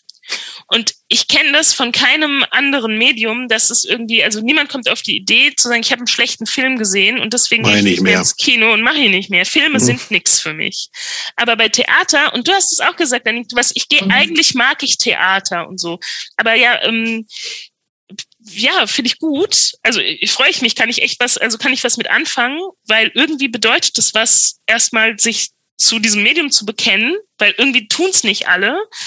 Ähm, aber wir würden ja auch, keine Ahnung, es ist halt super komplex, weil da drin steckt ja irgendwie das Theater was ist, was man mögen kann oder nicht mögen kann und nicht, dass man bestimmte Stücke mag. Ich habe ein Stück gesehen, fand ich scheiße, dann habe ich ein ganz anderes gesehen, fand ich gut. Das ist was, was so von Jugendgruppen, ich habe früher auch viel mit, mit Jugendgruppen gearbeitet, so ähm, das, das, das sagt da niemand, sondern entweder ich mag Theater oder ich mag halt kein Theater. Was für Theater magst du? Ja, Theater halt. Mhm. Warum magst du? Was, also so. Und so reden halt aber auch Leute nach den Stücken. Es geht irgendwie ganz doll darum, auch was sehr Szeniges eigentlich sich auszukennen. Und dass man aber auch schon was gelesen hat über den Autor oder über die Regisseurin. Ähm, und dann redet man also so danach so zu Fachsimpeln. Und eigentlich ist so Feuilleton-Zeug halt. Mhm. Ja, und gerade habe ich auch nochmal gedacht, ist es nicht auch einfach scheißegal, was die denken? Also, es ist halt, wenn du, wenn du Theater machst, eben für genau das Kind, was du mal warst, was äh, ins Theater gezwungen wird und das eine Kind denkt, damit kann ich was anfangen. Und die 24 anderen Kinder aus der Klasse denken, oder denken was ganz anderes. So ist es vielleicht halt auch einfach scheißegal, was die 24 denken, weil für wen macht man Theater? Das schönste, die schönste Reaktion auf eine meiner Stücke war, dass eine junge schwarze Frau danach gesagt hat, hey, normalerweise gehe ich ins Theater und ich fühle mich, als wäre ich da so ein einigermaßen geduldeter Gast, auf jeden Fall halt irgendwie so geduldet. Und jetzt war ich in deinem Stück Und ich habe gedacht, ich gehöre hier hin und die ganzen weißen Leute um mich rum, das sind die Gäste, die halt auch mal dahin mhm. kommen können, mhm. die wir halt so reinlassen. Mhm. Und das fand ich super. Das äh, fand ich ganz groß. Und es hat sich ganz viel geändert. Also ich habe, als ich angefangen habe, diese Sachen zu machen, hatte ich halt auch noch richtig so widerständiges Publikum, das mir danach erklärt hat, was ich eigentlich hätte machen sollen. Und ähm, inzwischen es hat auch mit Demografie zu tun einfach, sind, also die, ne, diese weiße Uni Hildesheim, die hat inzwischen eine POC-Hochschulgruppe. So, mhm. da geht, kommt niemand mehr und sagt, du bist der anders, andere ausländisch aussehende Studierende hier, so, weil das sind einfach viele inzwischen. Und so ist es auch in den Theatern. Und ich kann inzwischen selbst so, letzte Woche war ich in Hannover und also selbst außerhalb Berlins kann ich inzwischen meine Stücke zeigen. Und ähm, da habe ich jetzt mein Publikum. Und da verirrt sich schon, da verirren sich schon auch noch andere Leute rein. Und ob das so gut oder schlecht ist, ne, ob es den anderen auch mal ganz gut tun würde, sich mit meinen Sachen zu konfrontieren, ja, kann sein. Aber erstmal ist es so, dass da Leute entweder hinkennen, weil, also, ne, ich, weil sie mich kennen, also weil sie sich für meine Arbeit interessieren generell. Und dafür braucht man ja auch einen gewissen Bekanntheitsgrad, dass das irgendwie passieren kann aber auch, weil ich ja nicht alleine bin und weil es so eine ziemlich große Szene an Schwarzen und POC gibt inzwischen, die sich auch in dieser vermeintlichen Hochkultur tummeln. Und da, da ist dann auf einmal so Raum und Leute trauen sich auch dahin. Ich meine, diese Theater, ich war auch in der Gruppe, die über so zu Rassismus am Theater gearbeitet hat und du konntest ja nicht, also diese ganze Scheiße mit dem Blackface und den stereotypen Rollen und den gefakten Akzenten und den weirden Othellos und das war einfach, ähm, das waren Orte, wo du dich halt irgendwie so als Person, die Rassismus erfährt, nicht sonderlich wohlfühlst und ähm, das ist eine größere Schwelle dahin zu gehen und man muss irgendwie so verlocken und sagen, hey, du kannst mir vertrauen. Nee, nur ich, ich, ich, ich meine das ernst. Das ist jetzt auch für dich. Komm, komm in mein Theater. Und ähm, ich glaube, dieses Vertrauen ist inzwischen auch an vielen Punkten aufgebaut. Also, dass es Künstlerinnen gibt, die da halt nicht sind, weil sie halt der weißen Mehrheitsgesellschaft nach dem Mund reden, mussten wir auch zum Teil, um da hinzukommen, aber ne, ähm, sondern ähm, da kann man halt, und, und deswegen ist es genauso traumatisch, sich diese schwarzen Künstlerinnen, traumatisch ist ein großes Wort, aber genauso nervig, sich diese schwarzen Künstlerinnen an diesen Häusern anzugucken, sondern es gibt inzwischen Vertrauen, dass da Leute sind, die was anders machen und anders, andere Sachen ausprobieren. Und die kriegen von den Theaterleitungen inzwischen auch noch viel, viel zu wenig, aber immer mehr die Möglichkeit, weil auch da gibt es einen Generationenwechsel. Mhm. Wie gut geht eigentlich Punk und Theater zusammen? Oder müsste, wir kommen alle aus so einer Szene, wo natürlich, also das, die Kultur, die es gab, war im Zweifelsfall Musik. Mhm. Fast ausschließlich, ne? Es gab vielleicht mal so irgendwie Bands, die jetzt auch so ein bisschen noch so Theaterelemente oder ein bisschen Performance mit dabei gehabt haben, so, ne? Ähm, aber braucht eigentlich vielleicht dieses, diese Punk-Subkultur mehr Theater? Brauchen linke Zentren mehr Theater oder bleibt Theater da, wo es ist, in seiner Blase? Ja, ich fand halt so Szenetheater immer scheiße. Also weißt du, da ist man nämlich ganz schnell bei so Straßentheater und dann spucken irgendwelche Leute. Ich fand es immer so hippie-mäßig. Ähm, oh, was hast du denn gesehen damals? ja, denn? Nichts. Was denn? Also nee, nee nur ne? genau, nee, nur sowas. Also wenn es halt dann so um Bühnenkunst ging, die nicht Musik war, oder um, dann war das eher so Kleinkunst hm. und ähm, oder ja, irgendwas halt so sehr agitprop, bisschen, bisschen cringe. Eigentlich geht's um eine politische Botschaft, hm. wo man irgendwie so denkt, die verpacken wir jetzt den einfachen Bürger in ein Theaterstück. Also sowas eher.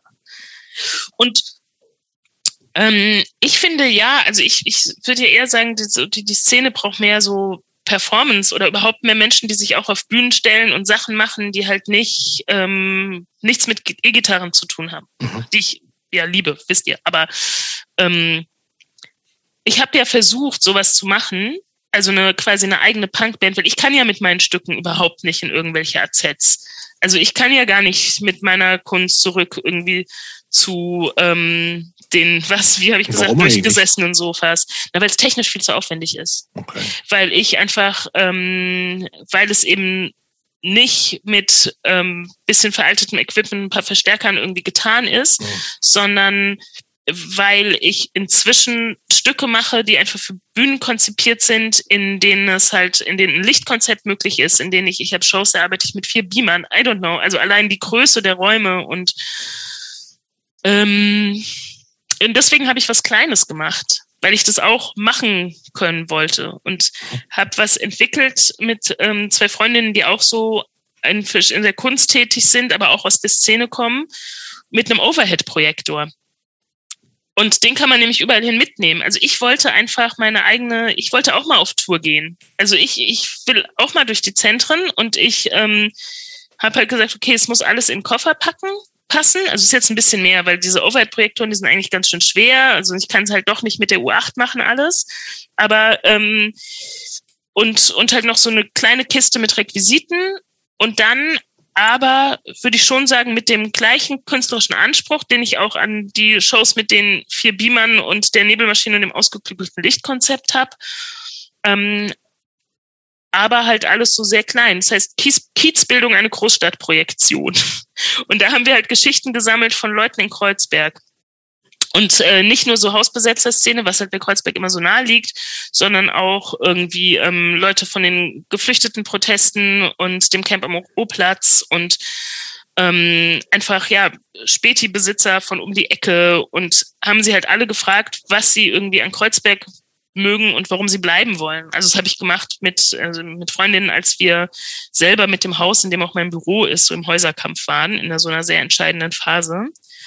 Und ich habe das aber tatsächlich, also mein Hauptanliegen war, mal was Kleines zu haben, dass ich halt sagen kann, also bei mich ja auch Leute immer anfragen, so, ob ich nicht mal Bock habe, was zu machen, was zu zeigen. Und sie sehen irgendwie im Netz, ich mache diese dieses politische Theater und ich muss immer so sagen, nee, sorry, ich kann auch nicht, ich kann damit auch nicht auf die Fusion kommen oder so, nee, geh nicht. Und ähm, deswegen einfach dachte so, okay, wenn das nächste Mal so Kiezstraßenfest ist oder so bevor Band XY spielt oder nach eurem Vortrag zu eurer jetzigen Situation und dem Stand zu eurem Häuser, zu eurem Häuserdingens, ähm, kann ich kommen und das zeigen. Oder ja, so für Spritkohle und Reis mit Scheiß. Ja, und?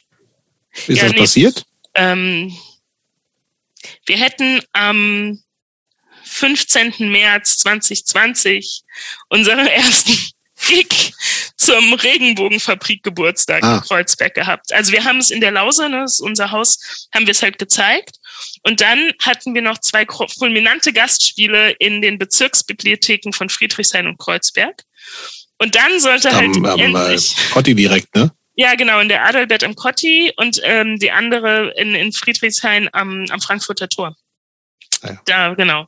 Das war quasi unser, unser Auswärts, Dingens. So. Das ist fast eine Tour, würde ich sagen. Ja. Und also, ähm, hm? im Herbst spielen Mad Minority und El Mariachi bei uns im Recklinghausen. What? Ich sag's ja nur. Nee.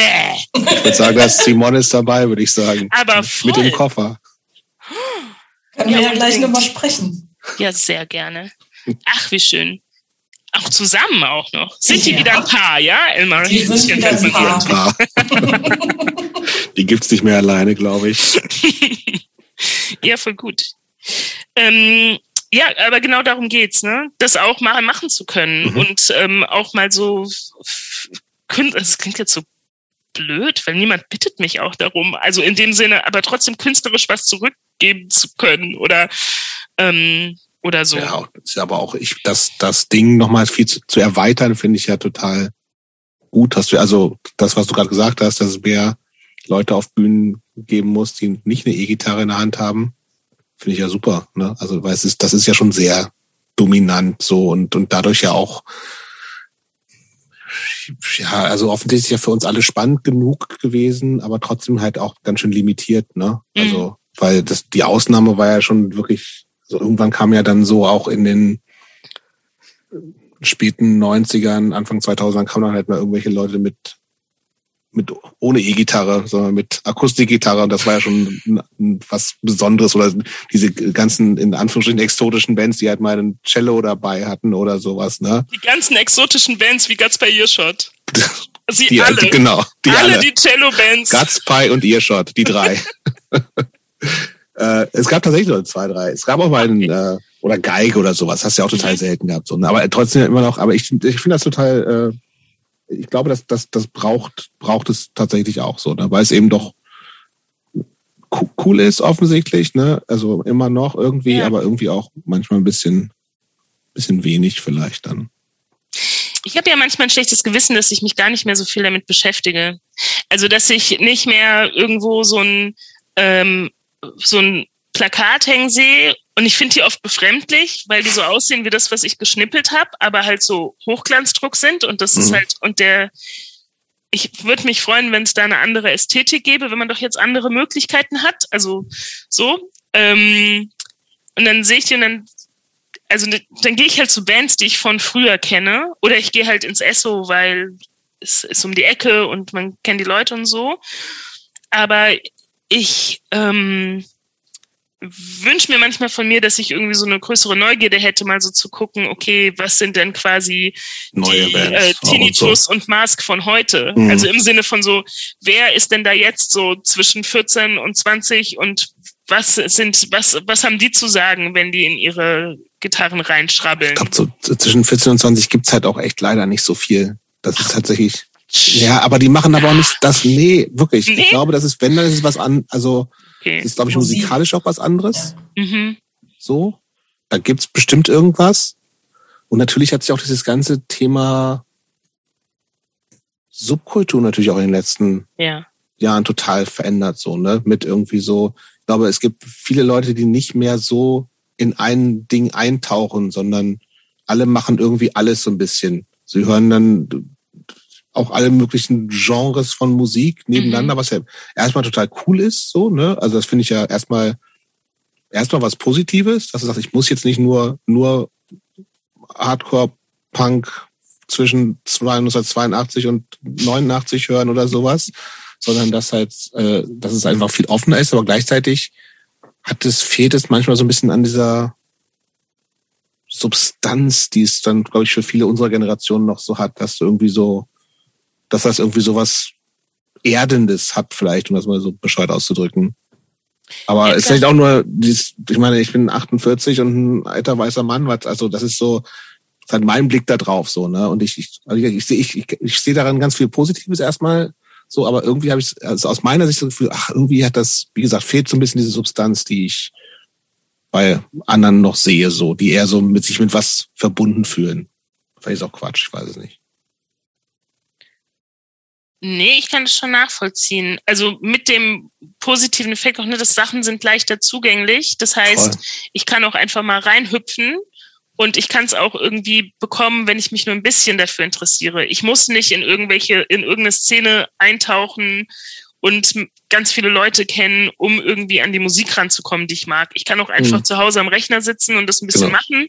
Und wenn ich mich dann für was anderes interessiere, dann mache ich halt das nächste. Und das finde ich auch total cool und das ja. ist irgendwie schön. Aber ähm, ich verstehe schon, dass so diese, diese Schwelle, die wir da auch so überschritten haben, dann in diese Läden, um überhaupt erstmal an das alles ranzukommen, das ist halt schon, es wird halt automatisch verbindlicher dadurch. Da geht's ja auch um. Es hat gefühlt mehr Bedeutung, so, ne? Ja, wenn ich das halt so vergleiche mit meiner anderen Szene, also mit der schwarzen Community, mhm. dann ähm, und dann so merke, da lassen sich, glaube ich, viele Parallelen ziehen, wenn ich halt mit Älteren rede, also die nochmal so 20 Jahre älter sind als ich und die so die ersten afrodeutschen Gruppen, Vereine und so weiter gegründet haben. Das war ja auch alles in den 80ern, als mhm. eben so vieles losging. Ne? Und ähm, die halt so wirklich so mit so, ja, mit auch so selbst selbstgeschriebenen Flyern in der Hand für irgendwelche Treffen durch die Straßen gegangen sind und einfach random schwarze Leute angesprochen haben, ohne zu wissen, wie weit die jetzt in ihrer eigenen Auseinandersetzung sind oder so. Ähm, und äh, wie wichtig es war, sich irgendwie so, dass es so diese, dieses Bundestreffen gibt, das dann entstand und dass man so zusammenkommt und sich so ansieht und ähm, sich dann miteinander auseinandersetzt. Und das bedeutete aber, dass halt ganz viel verhandelt wurde. Also eben auch einfach ganz viel Plenum und man ähm, gibt sich dadurch so ein gewisse, gewisse Codes, Verhaltensregeln, Prinzipien, Werte, weil man sich so austauscht und aufeinander angewiesen ist. Und ich bin irgendwie so dazwischen als Generation. Also es gibt halt irgendwie dann schon, es waren dann schon einiges an, als, als ich mich angefangen habe, damit zu beschäftigen, war schon einiges an Büchern erschienen aus der schwarzen Community. Ich ähm, konnte auch schon irgendwie die ersten schäbischen Websites googeln und meinen irgendwie ISD-Mitgliedsantrag so ähm, mir aus dem Netz ziehen und per Post abschicken, ohne dass ich jemanden von denen mal persönlich getroffen habe. Aber ähm, aber eigentlich gab es halt noch nicht so viel. Und wenn ich jetzt halt irgendwie gucke, wie jüngere schwarze Leute, die können ihre ganzen Probleme, dass sie nicht wissen, wie sie mit ihren Haaren umgehen sollen, weil ihre Eltern ihnen das nicht beibringen, gerade wenn sie in weißen Familien aufwachsen, so, das kriegen die, das kriegen die auf YouTube geklärt. Ja, ja. Und also das ist, ähm, das ist jetzt so ein bescheuertes Lifestyle-Beispiel, ne? Wir brauchen irgendwie schwarze Community für wahnsinnig viel mehr. Ähm, aber äh, das ist halt genau das. Und dann ist es auf einmal jetzt manchmal so, dass es so Debatten gibt, wo ich so denke, hä, halt, aber das haben wir doch alles irgendwie verhandelt. Und wieso pöbelt da jetzt irgendwie so eine, so eine 18-Jährige auf Twitter, die hat doch überhaupt keine, also, also entschuldigen Sie so, ähm, das, das haben wir doch durch. Wie, wie, wie kommt die jetzt dazu hier so? Und ähm, und ich finde schon, dass also diese Verbindlichkeit oder auch die Möglichkeit, und da bin ich halt auch wieder bei meiner Liebe zum Theater, die Möglichkeiten, die man hat, wenn man irgendwie gezwungen ist, in einem Raum miteinander zu sein und nicht irgendwie in eine, in eine Maschine zu gucken, die dir die Infos gibt oder die mhm. Kunst oder sonst wie, ne? Sondern in einem Raum zu sein und sich miteinander zu verhandeln. Ich bin ja auch eigentlich ein krasser Plenumsfan. Ähm, immer noch? Immer noch. Was kann so anstrengend sein? Ja, aber was wäre ein Leben ohne Plenum? Ja, das stimmt. Ich meine, lauter Leute, die in einem Raum sitzen und versuchen, eine Lösung zu finden, die für alle irgendwie erträglich ist und gleichzeitig diese krassen, geilen Persönlichkeitsstudien, die man machen kann über Redeverhalten und so und ähm, Aber du hast doch mit Sicherheit auch so Phasen gehabt, wo du sagst, ey, ich habe auf den ganzen Scheiß überhaupt keinen Bock mehr, oder? Ja, ja, das oder waren Phasen. Ja, das waren halt eben diese, die, die, die sogenannten späten Hildesheim-Jahre. Mhm. Ähm, da hatte ich tatsächlich mal so die späten Hildesheim-Jahre. Ähm, ich, da hatte ich halt tatsächlich wirklich keinen Bock und dachte, ich stehe da auch drüber. Mhm. Also, oder, oder auch so im ersten Jahr dann in Berlin, da sind dann aber auch so Sachen passiert, wie dass ich halt nach Hanau kam, so zu Besuch, war da schon nicht mehr so regelmäßig und dann man so gesagt, ja, was machst du jetzt? Und ich sagte, ja, ich bin jetzt in Berlin an einem postmigrantischen Theater, das ist ganz interessant, weil, und dann hat eine Person, die einfach seit 20 Jahren Antira-Arbeit macht, hat halt so einen Lachanfall bekommen und hatte eine andere Ende vom Raum gerufen da zu seinem Kumpel, ey du, hast du gehört? Postmigrantisch nennen die das jetzt. Und ich war einfach so, boah, ich habe irgendwie, ähm, äh, also das, was mich auch so fasziniert, dass sich so viel nicht verändert in der Szene. Mhm. Ich finde es irgendwie auch schön, weil ich finde es gemütlich. Also man weiß so, woran man ist. Ähm, aber äh, dass man diese, diese Ablehnung gegenüber neuen Impulsen und neuen Ideen und wie lange das braucht, bis die da irgendwie Fuß fassen, das, ähm, das strengt mich an. Und da hatte ich halt eine Weile Pause, aber dann habe ich halt an diesem Theater, an diesen Theatern angefangen zu arbeiten und meine erste Erfahrung war halt wirklich keine gute. Ähm, also auch was so irgendwie Machtstrukturen anging und irgendwie so Rollenverteilungen und so. Und ich habe halt jeden, also ich habe in Fußnähe zu dem Theater gewohnt. Und das Erste, was ich halt gemacht habe, ist, und ist für solche Fälle immer noch auf meinem MP3-Player, ist linke Spießer anmachen auf dem Heimweg. so, weil damit konnte ich mich dann halt distanzieren. Und auf einmal wurde durch dieses Außen, das mich so genervt hat, und dieses komische pseudo-halb-politische I don't know, wurde halt meine Verbundenheit zu dem, wo ich eigentlich, ne, also wo ich herkomme, wurde wieder größer und ich wusste das viel mehr zu schätzen und denke halt jetzt so, ich könnte nie mehr so 100 pro, 100 Prozent in die Szene eintauchen und nur noch das machen und wieder so einen strikten Hausprojektswochenplan haben. Aber ich könnte halt auch nicht ohne. Und ähm, das sage ich auch immer allen, die frustriert sind. Ich sage dann immer, ich war draußen, ist halt noch beschissener. Mhm. So. Ich würde gerne noch mal so ein bisschen über, also ohne jetzt die ganzen Sachen noch mal besprechen zu müssen, die du oder zu können, weil es ist ja auch schon wieder ganz schön spät. Ne? Die Zeit fliegt, ich sag's dir. Und immer noch, und wieder ist ja, guckst, und immer noch keine Pipi-Pause übrigens. Ne? Ähm, ich halte auch noch aus. Aber mein, mein Sekt ist alle. Mein ah, nee. Kombucha ist alle. Genau, schick dir mal einen Sekt ein, kann nie schaden. Ist ja auch nur ein Pikolöchen. Ja, ich dachte, ich bin ein bisschen, bisschen kontrolliert, muss man Okay, sein. gut.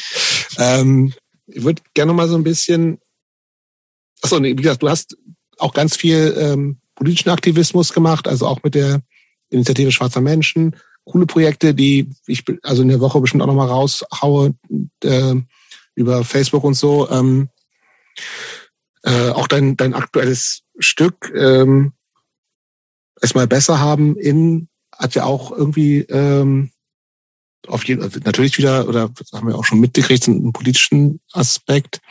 Ähm, ich würde gerne noch mal so ein bisschen, weil wie gesagt, ich hatte es ja auch angekündigt, also wir befinden uns jetzt gerade ja in der Anfangsphase eines, wir wissen nicht wie lange dauernden Krieges. Ähm, der äh, gefühlt alles, alle anderen Themen, zumindest im Moment gerade, ne, also ist ja noch nicht mal eine Woche, ähm, so komplett weggefegt hat, weil es einfach so ein Riesenthema überall ist, so, ne? Und ähm, und weil auch Sachen plötzlich entschieden werden, so, ne, aus, aus so einer gefühlten oder vielleicht auch realen, ich kann es auch für mich immer noch nicht so richtig einschätzen, Dringlichkeit, wie gesagt, plötzlich sind, ist es überhaupt kein Problem, dass 100 Milliarden Euro für die Bundeswehr da sind, wo vorher irgendwie für alles andere überhaupt kein Geld da ist und solche Geschichten. Ähm, und ich frage mich, was macht das, was macht so ein, so ein Mega-Ereignis, was ja dann doch nicht so oft vorkommt, ähm, eigentlich mit anderem Aktivismus, mit anderen Themen. Und was macht, und vielleicht auch, was macht das mit dir und deinem politischen Aktivismus? Also, wo du viel dich mit Themen beschäftigst und das natürlich irgendwie jetzt so ein, plötzlich so ein Überthema da ist, was so gefühlt, an dem wir irgendwie vielleicht auch alle gar nicht vorbei können oder mhm. wollen oder, also was, was macht das gerade mit dir? Ja, also ich kann und will da auch nicht vorbei, ne? Und es ist so, dass ich, ähm, also auch ich bin irgendwie so, ich hänge halt da vor den Nachrichten und ich weiß, es geht mich was an und ich beschäftige mich damit. Aber ich sehe mich überhaupt nicht in der Position gerade für irgendeine Art von Output dazu. Also mhm. es ist, es ist nicht mein, ähm, mein Thema im Sinne von, ich habe das Gefühl, mich überhaupt nicht auszukennen. Also ich, und ja, es sind irgendwie so, ähm, ich glaube, dass es halt oft auch einfacher ist, Aktivismus in so kleineren Bereichen zu machen, wo man sich auch nicht ganz so machtlos fühlt. Also klar war es irgendwie gut, irgendwie auf, ähm, auf einer Demo zu sein und dann sind da irgendwie viele Menschen und dann, aber gleichzeitig fühlt es sich auch so nach mh, hm, nichts an. Da kann ich irgendwie in diesem komischen, kleinen und viel unwichtigeren Bereich, weil ne, im Theater sterben keine Leute. Ähm, mit so einem Podium, wo ich auf den Tisch schaue und sage, diese Zustände sind rassistisch, kann ich auf jeden Fall, also habe ich ein direktere, kann ich viel direkter was erreichen. Ich glaube aber auch, dass das genau die Gefahr ist, ne? Also warum viele sich vor so großen Themen auch drücken, weil es gibt wenig Erfolgserlebnisse oder ein starkes Gefühl von so Machtlosigkeit und auch gerade bei so komplexen Zusammenhängen oder so so ein Gefühl von so Ahnungslosigkeit oder eben, ich, ich hätte mich, ne, klar hätte ich mich irgendwie viel mehr, wie wir, wie wir alle mit vielen Themen, hätte ich mich auch viel mehr mit diesen komischen, mit diesen komischen Rüstungsfragen oder so jetzt, ne, beschäftigen können. Habe ich nicht. Weiß ich nicht. Aber ich meine, eher so, 100 ähm, Milliarden, das ist viel Geld, ne? Also, es ist viel ich will, Geld. Ich will und mal kurz ist immer noch die weil Bundeswehr und die mögen wir nicht. Ich habe das Gefühl, dieses äh, andere Themen können ja jetzt kaum stattfinden, so, ne? Also das ist halt mhm. so, zumindest jetzt gerade ganz aktuell. Also ich bin äh, am Samstag mit dem Fahrrad, ich war hier allein zu Hause und ich fahre mal mit dem Fahrrad durch Berlin so irgendwie und ich hatte tatsächlich auch so ein bisschen das Bedürfnis, okay, ich ich will auch mal zur russischen Botschaft fahren und zu gucken, was. Und natürlich standen da Leute, bin aber auf dem Weg dahin an einer, an einer Impfgegner-Demo vorbeigefahren. Scheiße. Dann war halt 300 oder einen halben Kilometer weiter war halt dann die russische Botschaft, wo dann natürlich auch dann Leute demonstriert haben, zu Recht.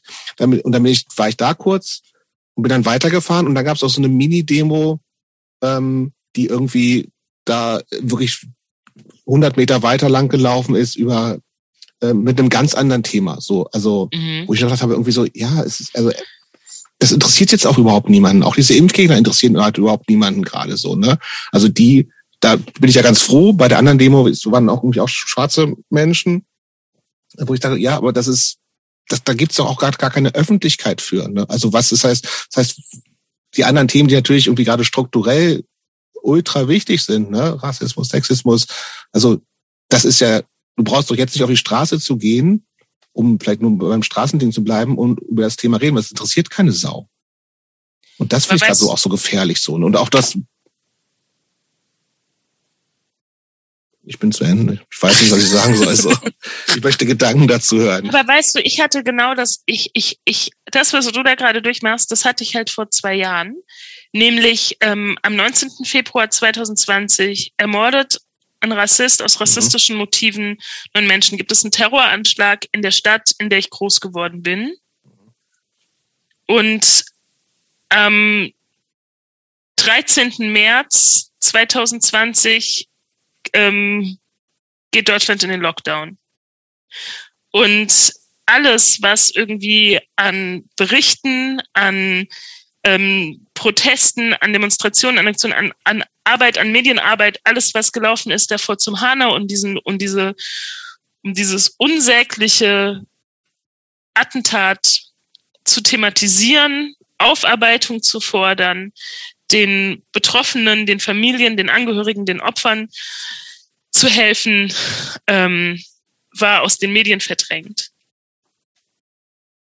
Und so ist es halt irgendwie mit diesen es ist doch eigentlich generell erschütternd, wie, also, oder, oder auch, ja, menschlich oder auch nicht, auch komisch Medien gemacht, aber diese,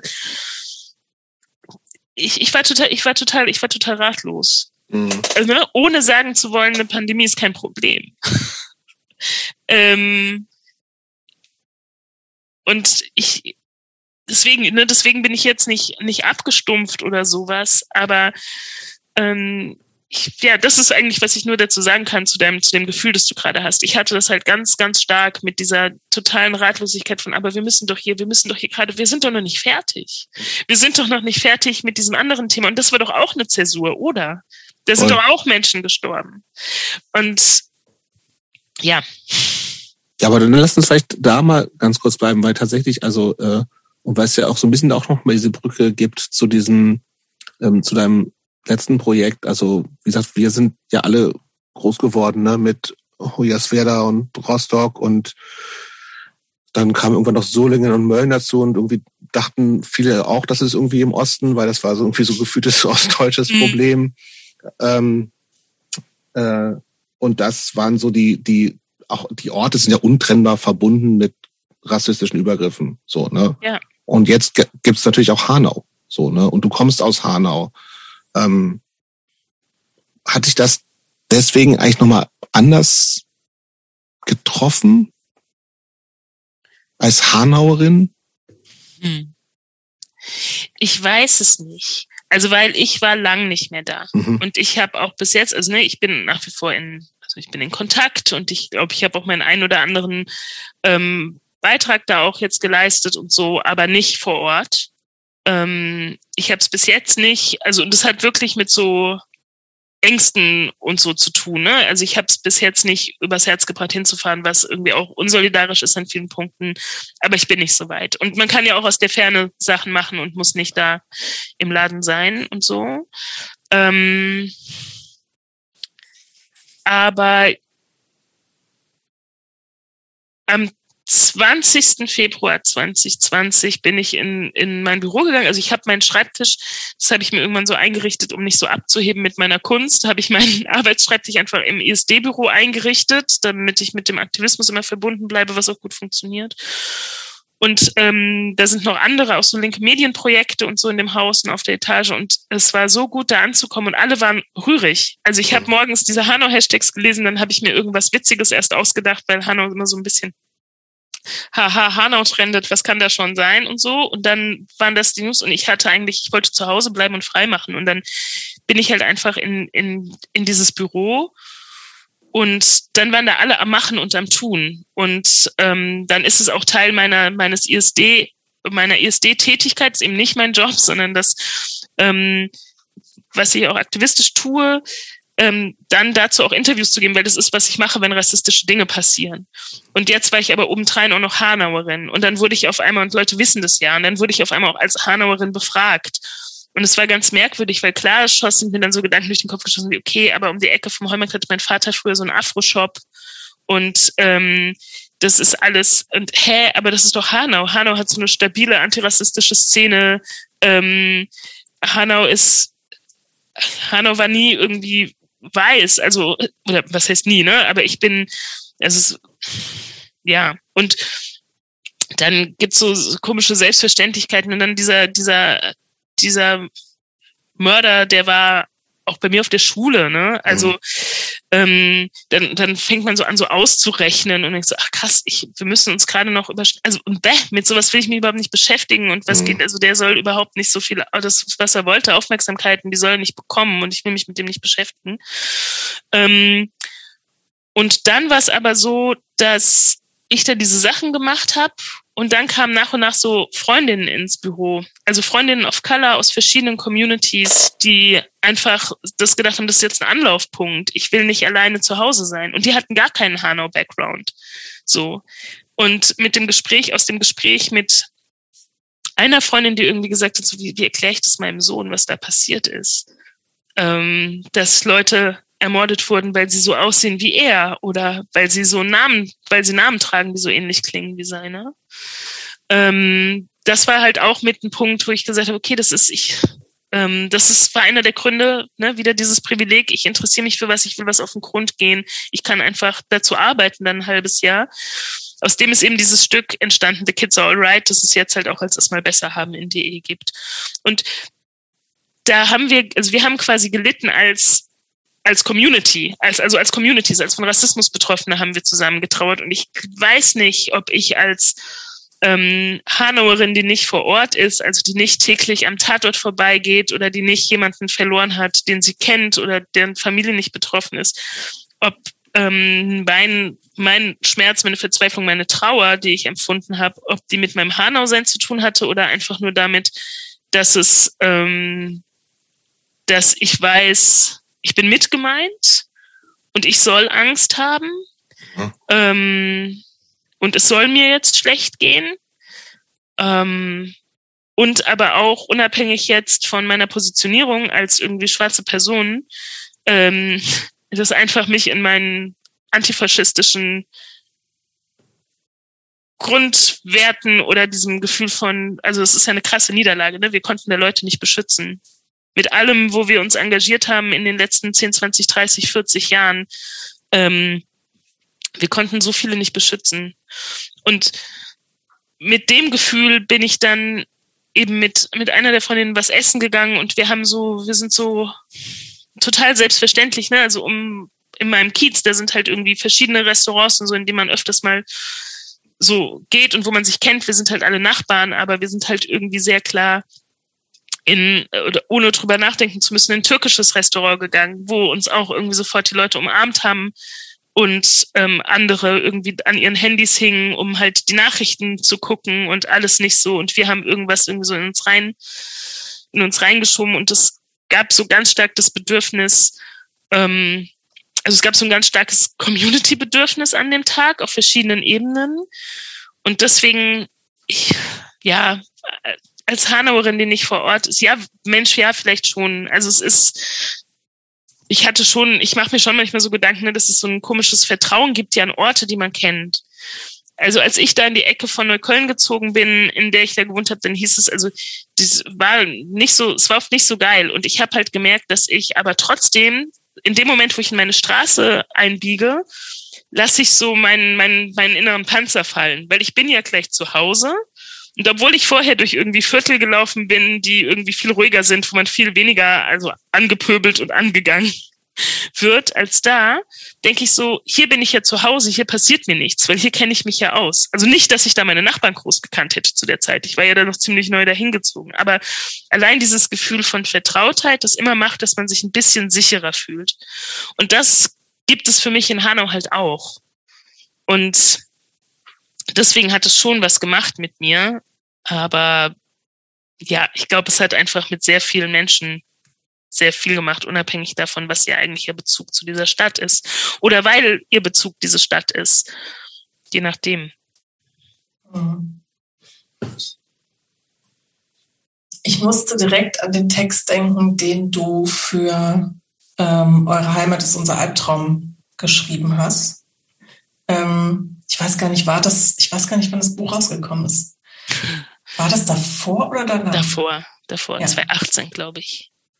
Und ja. da schreibst du ja über quasi die andere Seite des Aktivismus. Mm, also du, du erzählst davon, dass es eben sowas wie Aktivismus Burnout gibt und wie anstrengend das ist und eben genau diese Sachen, die eben auch, finde ich, in so Momenten sich nochmal zeigen, das Gefühl zu haben,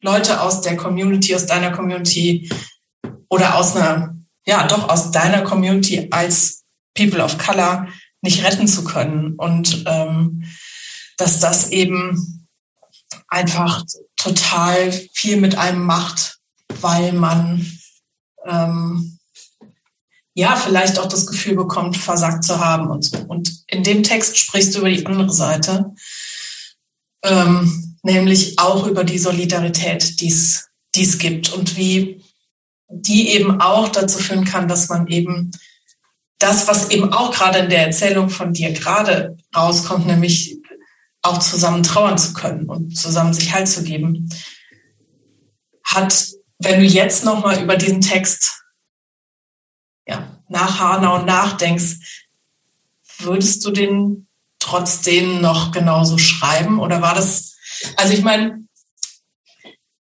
es gab ja, also Deutschland hat ja eine lange Geschichte von rassistischer mhm. Gewalt und Morden, rassistischen Morden.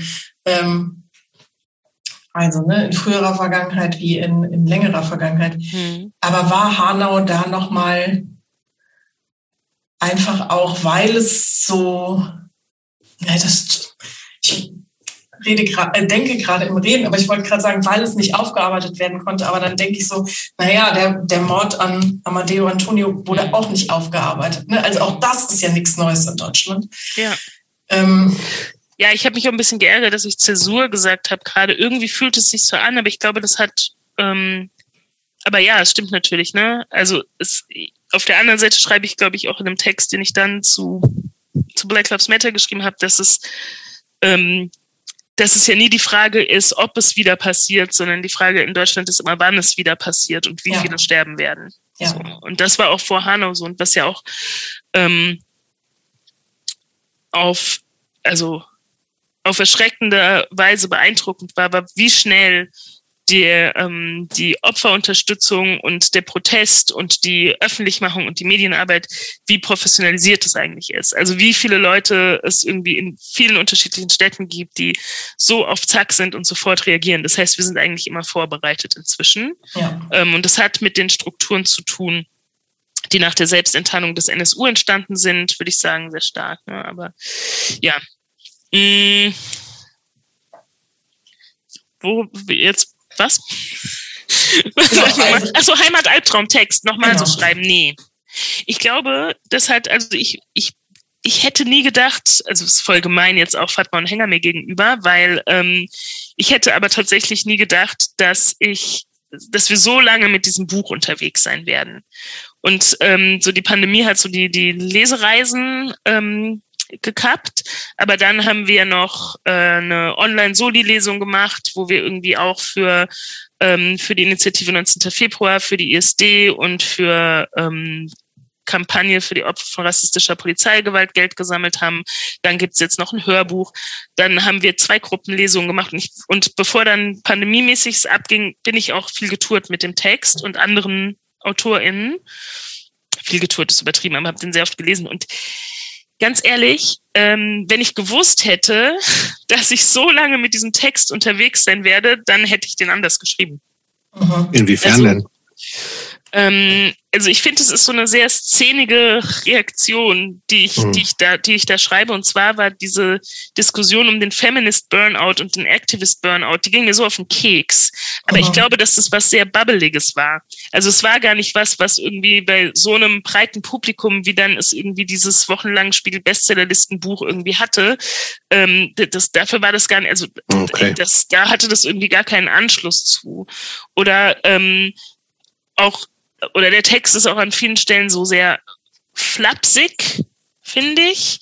Ich glaube, ich wäre akkurater nochmal gewesen oder hätte so mehr Finger in Wunden gelegt oder so, wenn ich gewusst hätte, dass es so viel oder geahnt, ja, mhm. wenn ich mir und meinen Kolleginnen genug zugetraut hätte, um zu sagen, das wird viel Aufmerksamkeit bekommen. Und ich glaube, besonders geht es mir halt um diese ganze Sache überhaupt, diesen Themen von also, ähm, sich sich überhaupt mit so klein, kleinen Themen wie braucht man jetzt mehr Self-Care im Aktivismus auseinanderzusetzen oder nicht? Weil ich, ähm, weil na klar ist es bei mir auch so mit so ein bisschen aus der Ecke, aus der ich komme, mit sowas Selbstzerstörerischem und so einer No-Future-Habitus und so ähm, da, natürlich gehen bei mir so, kräuseln sich bei mir die Fußnägel und kriege ich, krieg ich eh so Pickel bei diesem ganzen Gelaber um, lass dir nach der Demo ein heißes Bad ein, lass die Nachricht ja. nicht zu nah an dich ran, mach eine Aktivismuspause. Ja, ähm, mach noch ein Yogi-Tee und uh. Yoga so. und dann hast du wieder Power und Energie, um ja, und auch als ob man sich's aussuchen könnte. Also diese ganze, ja, ja okay, Feminist Burnout, Pause vom feministischen Aktivismus, hä? Aber in welchen, da muss man in den Verhältnissen, muss man erstmal sein, dass du, mhm. den Verhältnissen muss Frau erstmal sein, dass du halt nicht dass so, dass ja. du nicht eh damit konfrontiert bist, ununterbrochen. Also ja. was soll das? Das heißt dann im Zweifelsfall, wenn ich keinen feministischen Aktivismus mache, heißt es, äh, weil ich jetzt meine Woche, meine, meine Self-Care-Woche habe, heißt es im Zweifelsfall, dass ich mich einfach nur nicht wehre gegen das, was mir so passiert jeden Tag. Ja. So, ja. und darauf hatte ich hier keinen Bock. Und dann wollte ich halt irgendwie sanft und vermittelnd in die Strukturen, auch so in so identitätspolitische Zusammenhänge hinein, in denen ich mich bewege, noch recht freundlich formulieren. dass äh, vielleicht Community Care doch immer ein bisschen besser ist als Self-Care und das ja eigentlich an den Verhältnissen rütteln. Also nichts tut besser als das. So. Ja. Mich hast du total gekriegt. Also mich hast du voll gekriegt mit diesem Text. weil, ja. weil er eben auch nochmal und das finde ich eben so schwierig, gerade in so, in einigen politischen Debatten, dass immer so getan wird, als gäbe es ähm, Strukturkritik oder Gesellschaftskritik versus ähm, Identitätspolitik. Mhm. Und das haut ja irgendwie nicht hin. Ja. So, und ich finde, das macht dieser Text nochmal total deutlich, dass das, man kann das eine nicht ohne das andere denken.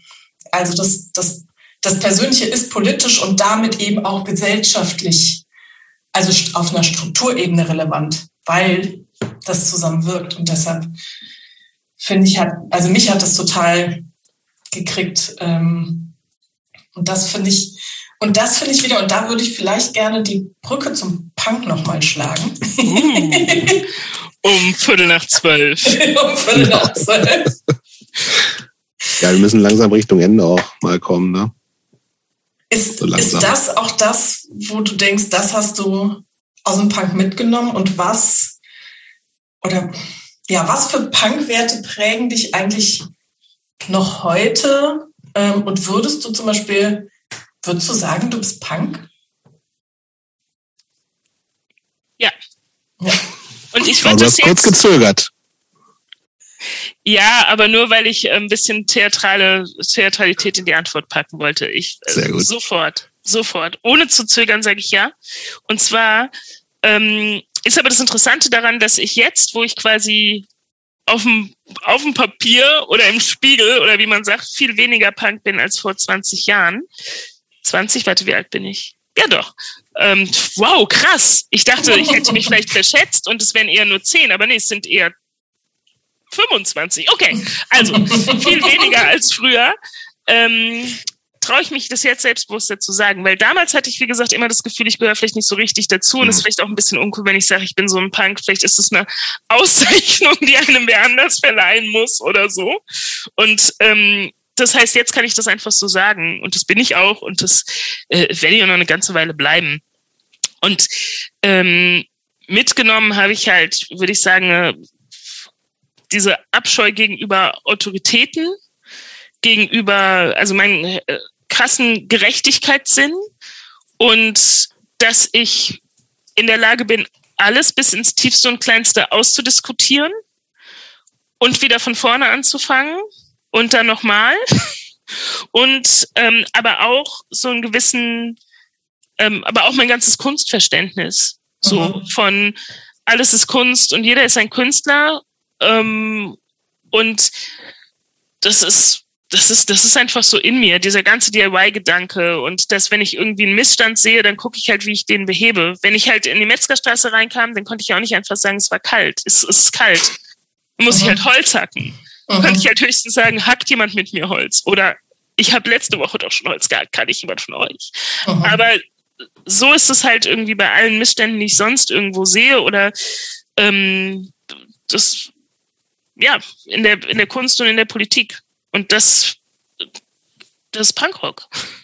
Ja, und die Wut. Ich finde ja, Wut ist ein, also eins der zentralen Sachen im Punk, die sehr wichtig sind mhm. und die ich immer verteidigen würde gegen, ich hatte schon Diskussionen mit Hippies, die sagen, Wut wäre schlecht, grundsätzlich. Quatsch. Würde ich immer verteidigen. Und hörst Spielt du auch Musik noch? noch ja, genau. als, als ja. Ich habe ja schon gesagt, dass ich lange keine neuen Bands mehr entdeckt habe. Hast so. du schon gesagt irgendwie? Ja, habe ich schon gesagt. Aber ähm, also es gibt halt tatsächlich ne, mein Soundtrack-Gedanke. Also es gibt ähm, immer, ich habe nach wie vor für schlimme Arbeitstage und für Nerv mit linken Spießern habe ich nach wie vor immer Slime bei mir. Ähm, und ähm, genau, was habe ich noch so? Cognitive Rejects ist nach wie vor auf meinem ähm, und Pokes habe ich hier. Ach, witzig. Okay, aber ähm, also ja, ich höre irgendwie noch Musik und ich entdecke immer wieder andere Bands von früher oder vor allem von noch früher wieder. Und ähm, inzwischen, also ne, und ich habe dann so unterschiedliche Phasen und das sind auch so dann jetzt auch eher englischsprachige Bands, die dann auf einmal nochmal so, dann ähm, bin ich halt irgendwie nochmal so eine Weile beschäftigt mit den Ramones oder so, ähm, die irgendwie so in meiner Szene-Punk-Zeit nicht so eine Rolle gespielt haben. Und tatsächlich auch schon lange her, aber wichtige, so Lebenssoundtrack-mäßig wichtige Entdeckung war dann beim Post-Punk waren halt die Libertines. Mhm. Die haben mich halt in meinem, in meinem, in meinem Studium krass abgeholt da habe ich einen Bekannten, der nicht aus der Szene kam, Kommilitone, aber so ein bisschen Punk-Berührungspunkte hatte, gesagt, wie, dass es mir scheiße geht, weil ich keine neue Musik finde und dass die Sachen von früher und das Geschreibe, es passt gerade nicht mehr in mein Leben, aber es gibt auch nichts anderes. Und jetzt höre ich irgendwie diese Sachen von Tokotronik von 94, 95 und das macht alles auch keinen Sinn. Und dann hat er gesagt, ich glaube, ich habe eine Band für dich. Und ähm, dann hat er mir die Up the Bracket damals mitgegeben. Und das war, das ist halt jetzt aber auch schon 15, 20. Ah, die, die gehen jetzt auf 20 Jahre Up the Bracket Tour, ne? ja, das ist auch scheiße. Okay, ja, vorbei. Dann lass das Album da drei, vier Jahre alt gewesen sein. Also lass es 16 Jahre her sein, dass ich das letzte Mal eine Band entdeckt habe, die mich umgehauen hat. Okay. Jobs, ich habe zwei Fragen, die mir noch ja. wichtig sind. Ich will noch über das Backen kurz reden, wenigstens. Genau, das ist die eine. Ja, dann mach du. wollt ihr wissen? Ja, also bei Jobs und Christopher, wenn die den Podcast machen, fragen die öfter mal nach dem Signature Dish. Um bist fast, fast immer beim Kochen gewesen, bisher nur. Und bei dir ist ja die Frage, gibt es ein Signature Cake? Mhm. Ja, eindeutig. Nein, um Gottes Willen. Also obwohl ich, ich mag, drauf. ich, ich mag Deutsche Buttercreme. Ja, super, mag ich euch. Aber ähm, und hausgemachtes Krokant dazu und so. Meine Oma hat einen sehr guten Frankfurter Kranz gemacht. Kannst du den auch in vegan? Ja. Ich habe letzte Woche einen seit, seit wirklich seit 30 Jahren mal wieder einen Frankfurter Kranz gegessen. Anik, du hast das Bild gesehen. du warst ein bisschen neidisch. Echt, das ist ein mega. Allerdings, was mir gefehlt hat, gehört sich, glaube ich, auch 2022 nicht mehr, weil diese knallrote, eklige Kirsche eigentlich oben drauf gehört. Es war eine echte Kirsche drauf. Ja, nee, es geht nicht. Das muss so eine, wie heißen die? Oh, Mist. So eine kandierte. Ja, ja die so sind eigentlich total ekelhaft, diese Dinger, oder? Sein. Ja, total. Aber die gehören auf dem Frankfurter Kranz. Ja, die war nicht drauf. Shame on you, Kaffee Ja, ich bin tatsächlich immer so ein bisschen traurig, wenn ich vegane Buttercreme machen muss, was man ja in dem Fall tun muss. Also, weil Butter ist ja eine Buttercreme-Torte, ja. der Frankfurter Kranz. Aber ja, würde ich auch machen. Okay, aber was ist der, das ist der Signature Cake? Mm. Ähm, das ist eine äh, mein Gott, wie heißt es? Ich habe den so oft gemacht, dass Leute mir irgendwann den Namen Frank äh, Hanauer Kranz gegeben haben, weil ich aus Hanau bin und ich das so oft mache. Und zwar ist es auch, es ist nicht in der Kranzform, es ist in der Google Hupfarm und es ist ein äh, eine Rumrosine. Ein, eine ähm, Rumrosinen-Karamell. Ja, es ist ein Rumrosinen-Karamellkuchen mit ähm, einer Rum-Karamellglasur. Ähm, das ist irgendwie, ich, das ist, das ist so was wofür ich bekannt bin. Und ansonsten mache ich halt ganz viel so äh, Buttercremetorten und gerne halt irgendwie am liebsten Geburtstagstorten für so alte Punker. Und ich ähm, habe mir als quasi Zeichen, dass es eine Torte von mir ist, angewöhnt, dass die alle ein Nietenarmband oder Halsband, wie heißt das bei der Torte? Es ist weder Hals noch Arm. Ein Nieten Tortenabschlussband, eine, Nieten, eine Nietenbandumrandung bekommen, eine essbare aus äh, Fondant. gemacht? Entweder aus ist Fondant. Fondant nicht, Fondant ist immer scheiße, finde ich. Ist immer scheiße, ja. Schmeckt Entweder, scheiße, oder? Ja. Also man kann, ne, also es gibt auch guten Fondant, der man, der einigermaßen, der ist trotzdem nicht lecker, ne? Also guter Fondant ist halt essbar und ähm, oder eben aus Marzipan. Dann werden die mhm. halt nicht so schön. Und manchmal mache ich eine Kombi, dass mhm. ich das schwarze Band noch aus Marzipan mache und dann die Nieten, weil die kriegt man nicht so gut geformt mit Marzipan, die setze ich dann auch von, oh. aus von dort drauf. Aber da muss ich Leute wirklich mögen, weil ansonsten ist alles einfacher, es ist einfacher, alles nur aus von dort zu machen. Das ist so wie die, die Hölle auf Erden, finde ich, geschmacklich. Ja, es ist halt ein Bastelmaterial, ne? Ja. Also es ist essbares Plastik und es wird halt verwendet, ich nicht weil es nicht schmeckt, sondern weil es essbar ist. Ja. ja, auch schön. Ja. Okay, und was haben wir noch für eine Frage, Anik? Ich möchte gerne, wenn ich jetzt hier äh, in den nächsten Folgen, wenn ich mal dabei bin, möchte ich eine eigene Kategorie einführen, nämlich oh. äh, Lieblingsbuch. Ah, finde ich gut.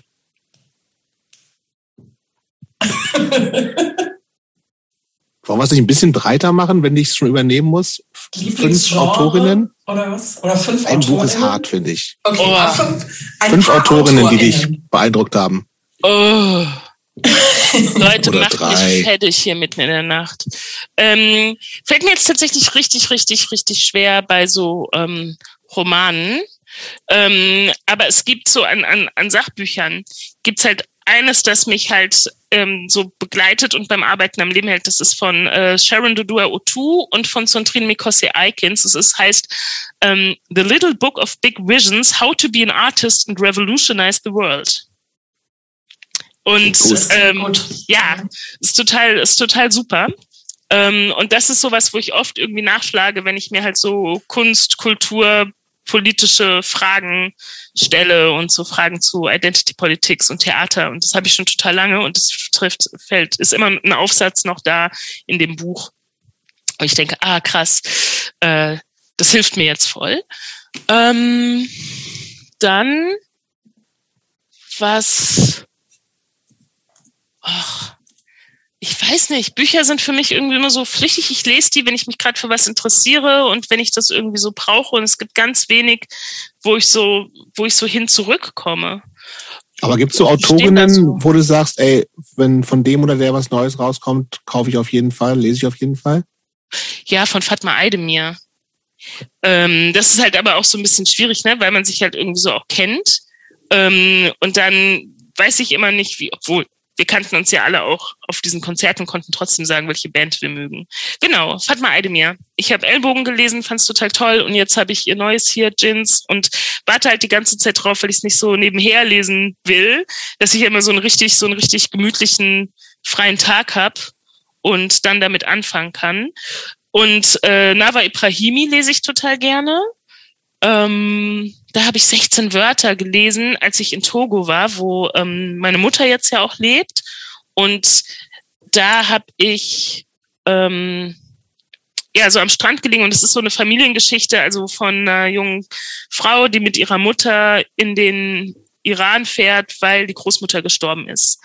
Und so da in Togo zu sein, mit so meiner ähm, internationalen Familiengeschichte und das Buch zu lesen, das dann so zwischen Deutschland und dem Iran spielt, das war irgendwie auch so total schön. Das hat mich super abgeholt. Das hat mir irgendwie viel gegeben. Mhm. Ja. Hey, das waren drei. Ne? ja. In Anbetracht dieser Tatsache stelle ich jetzt die letzte Frage für heute. Gut.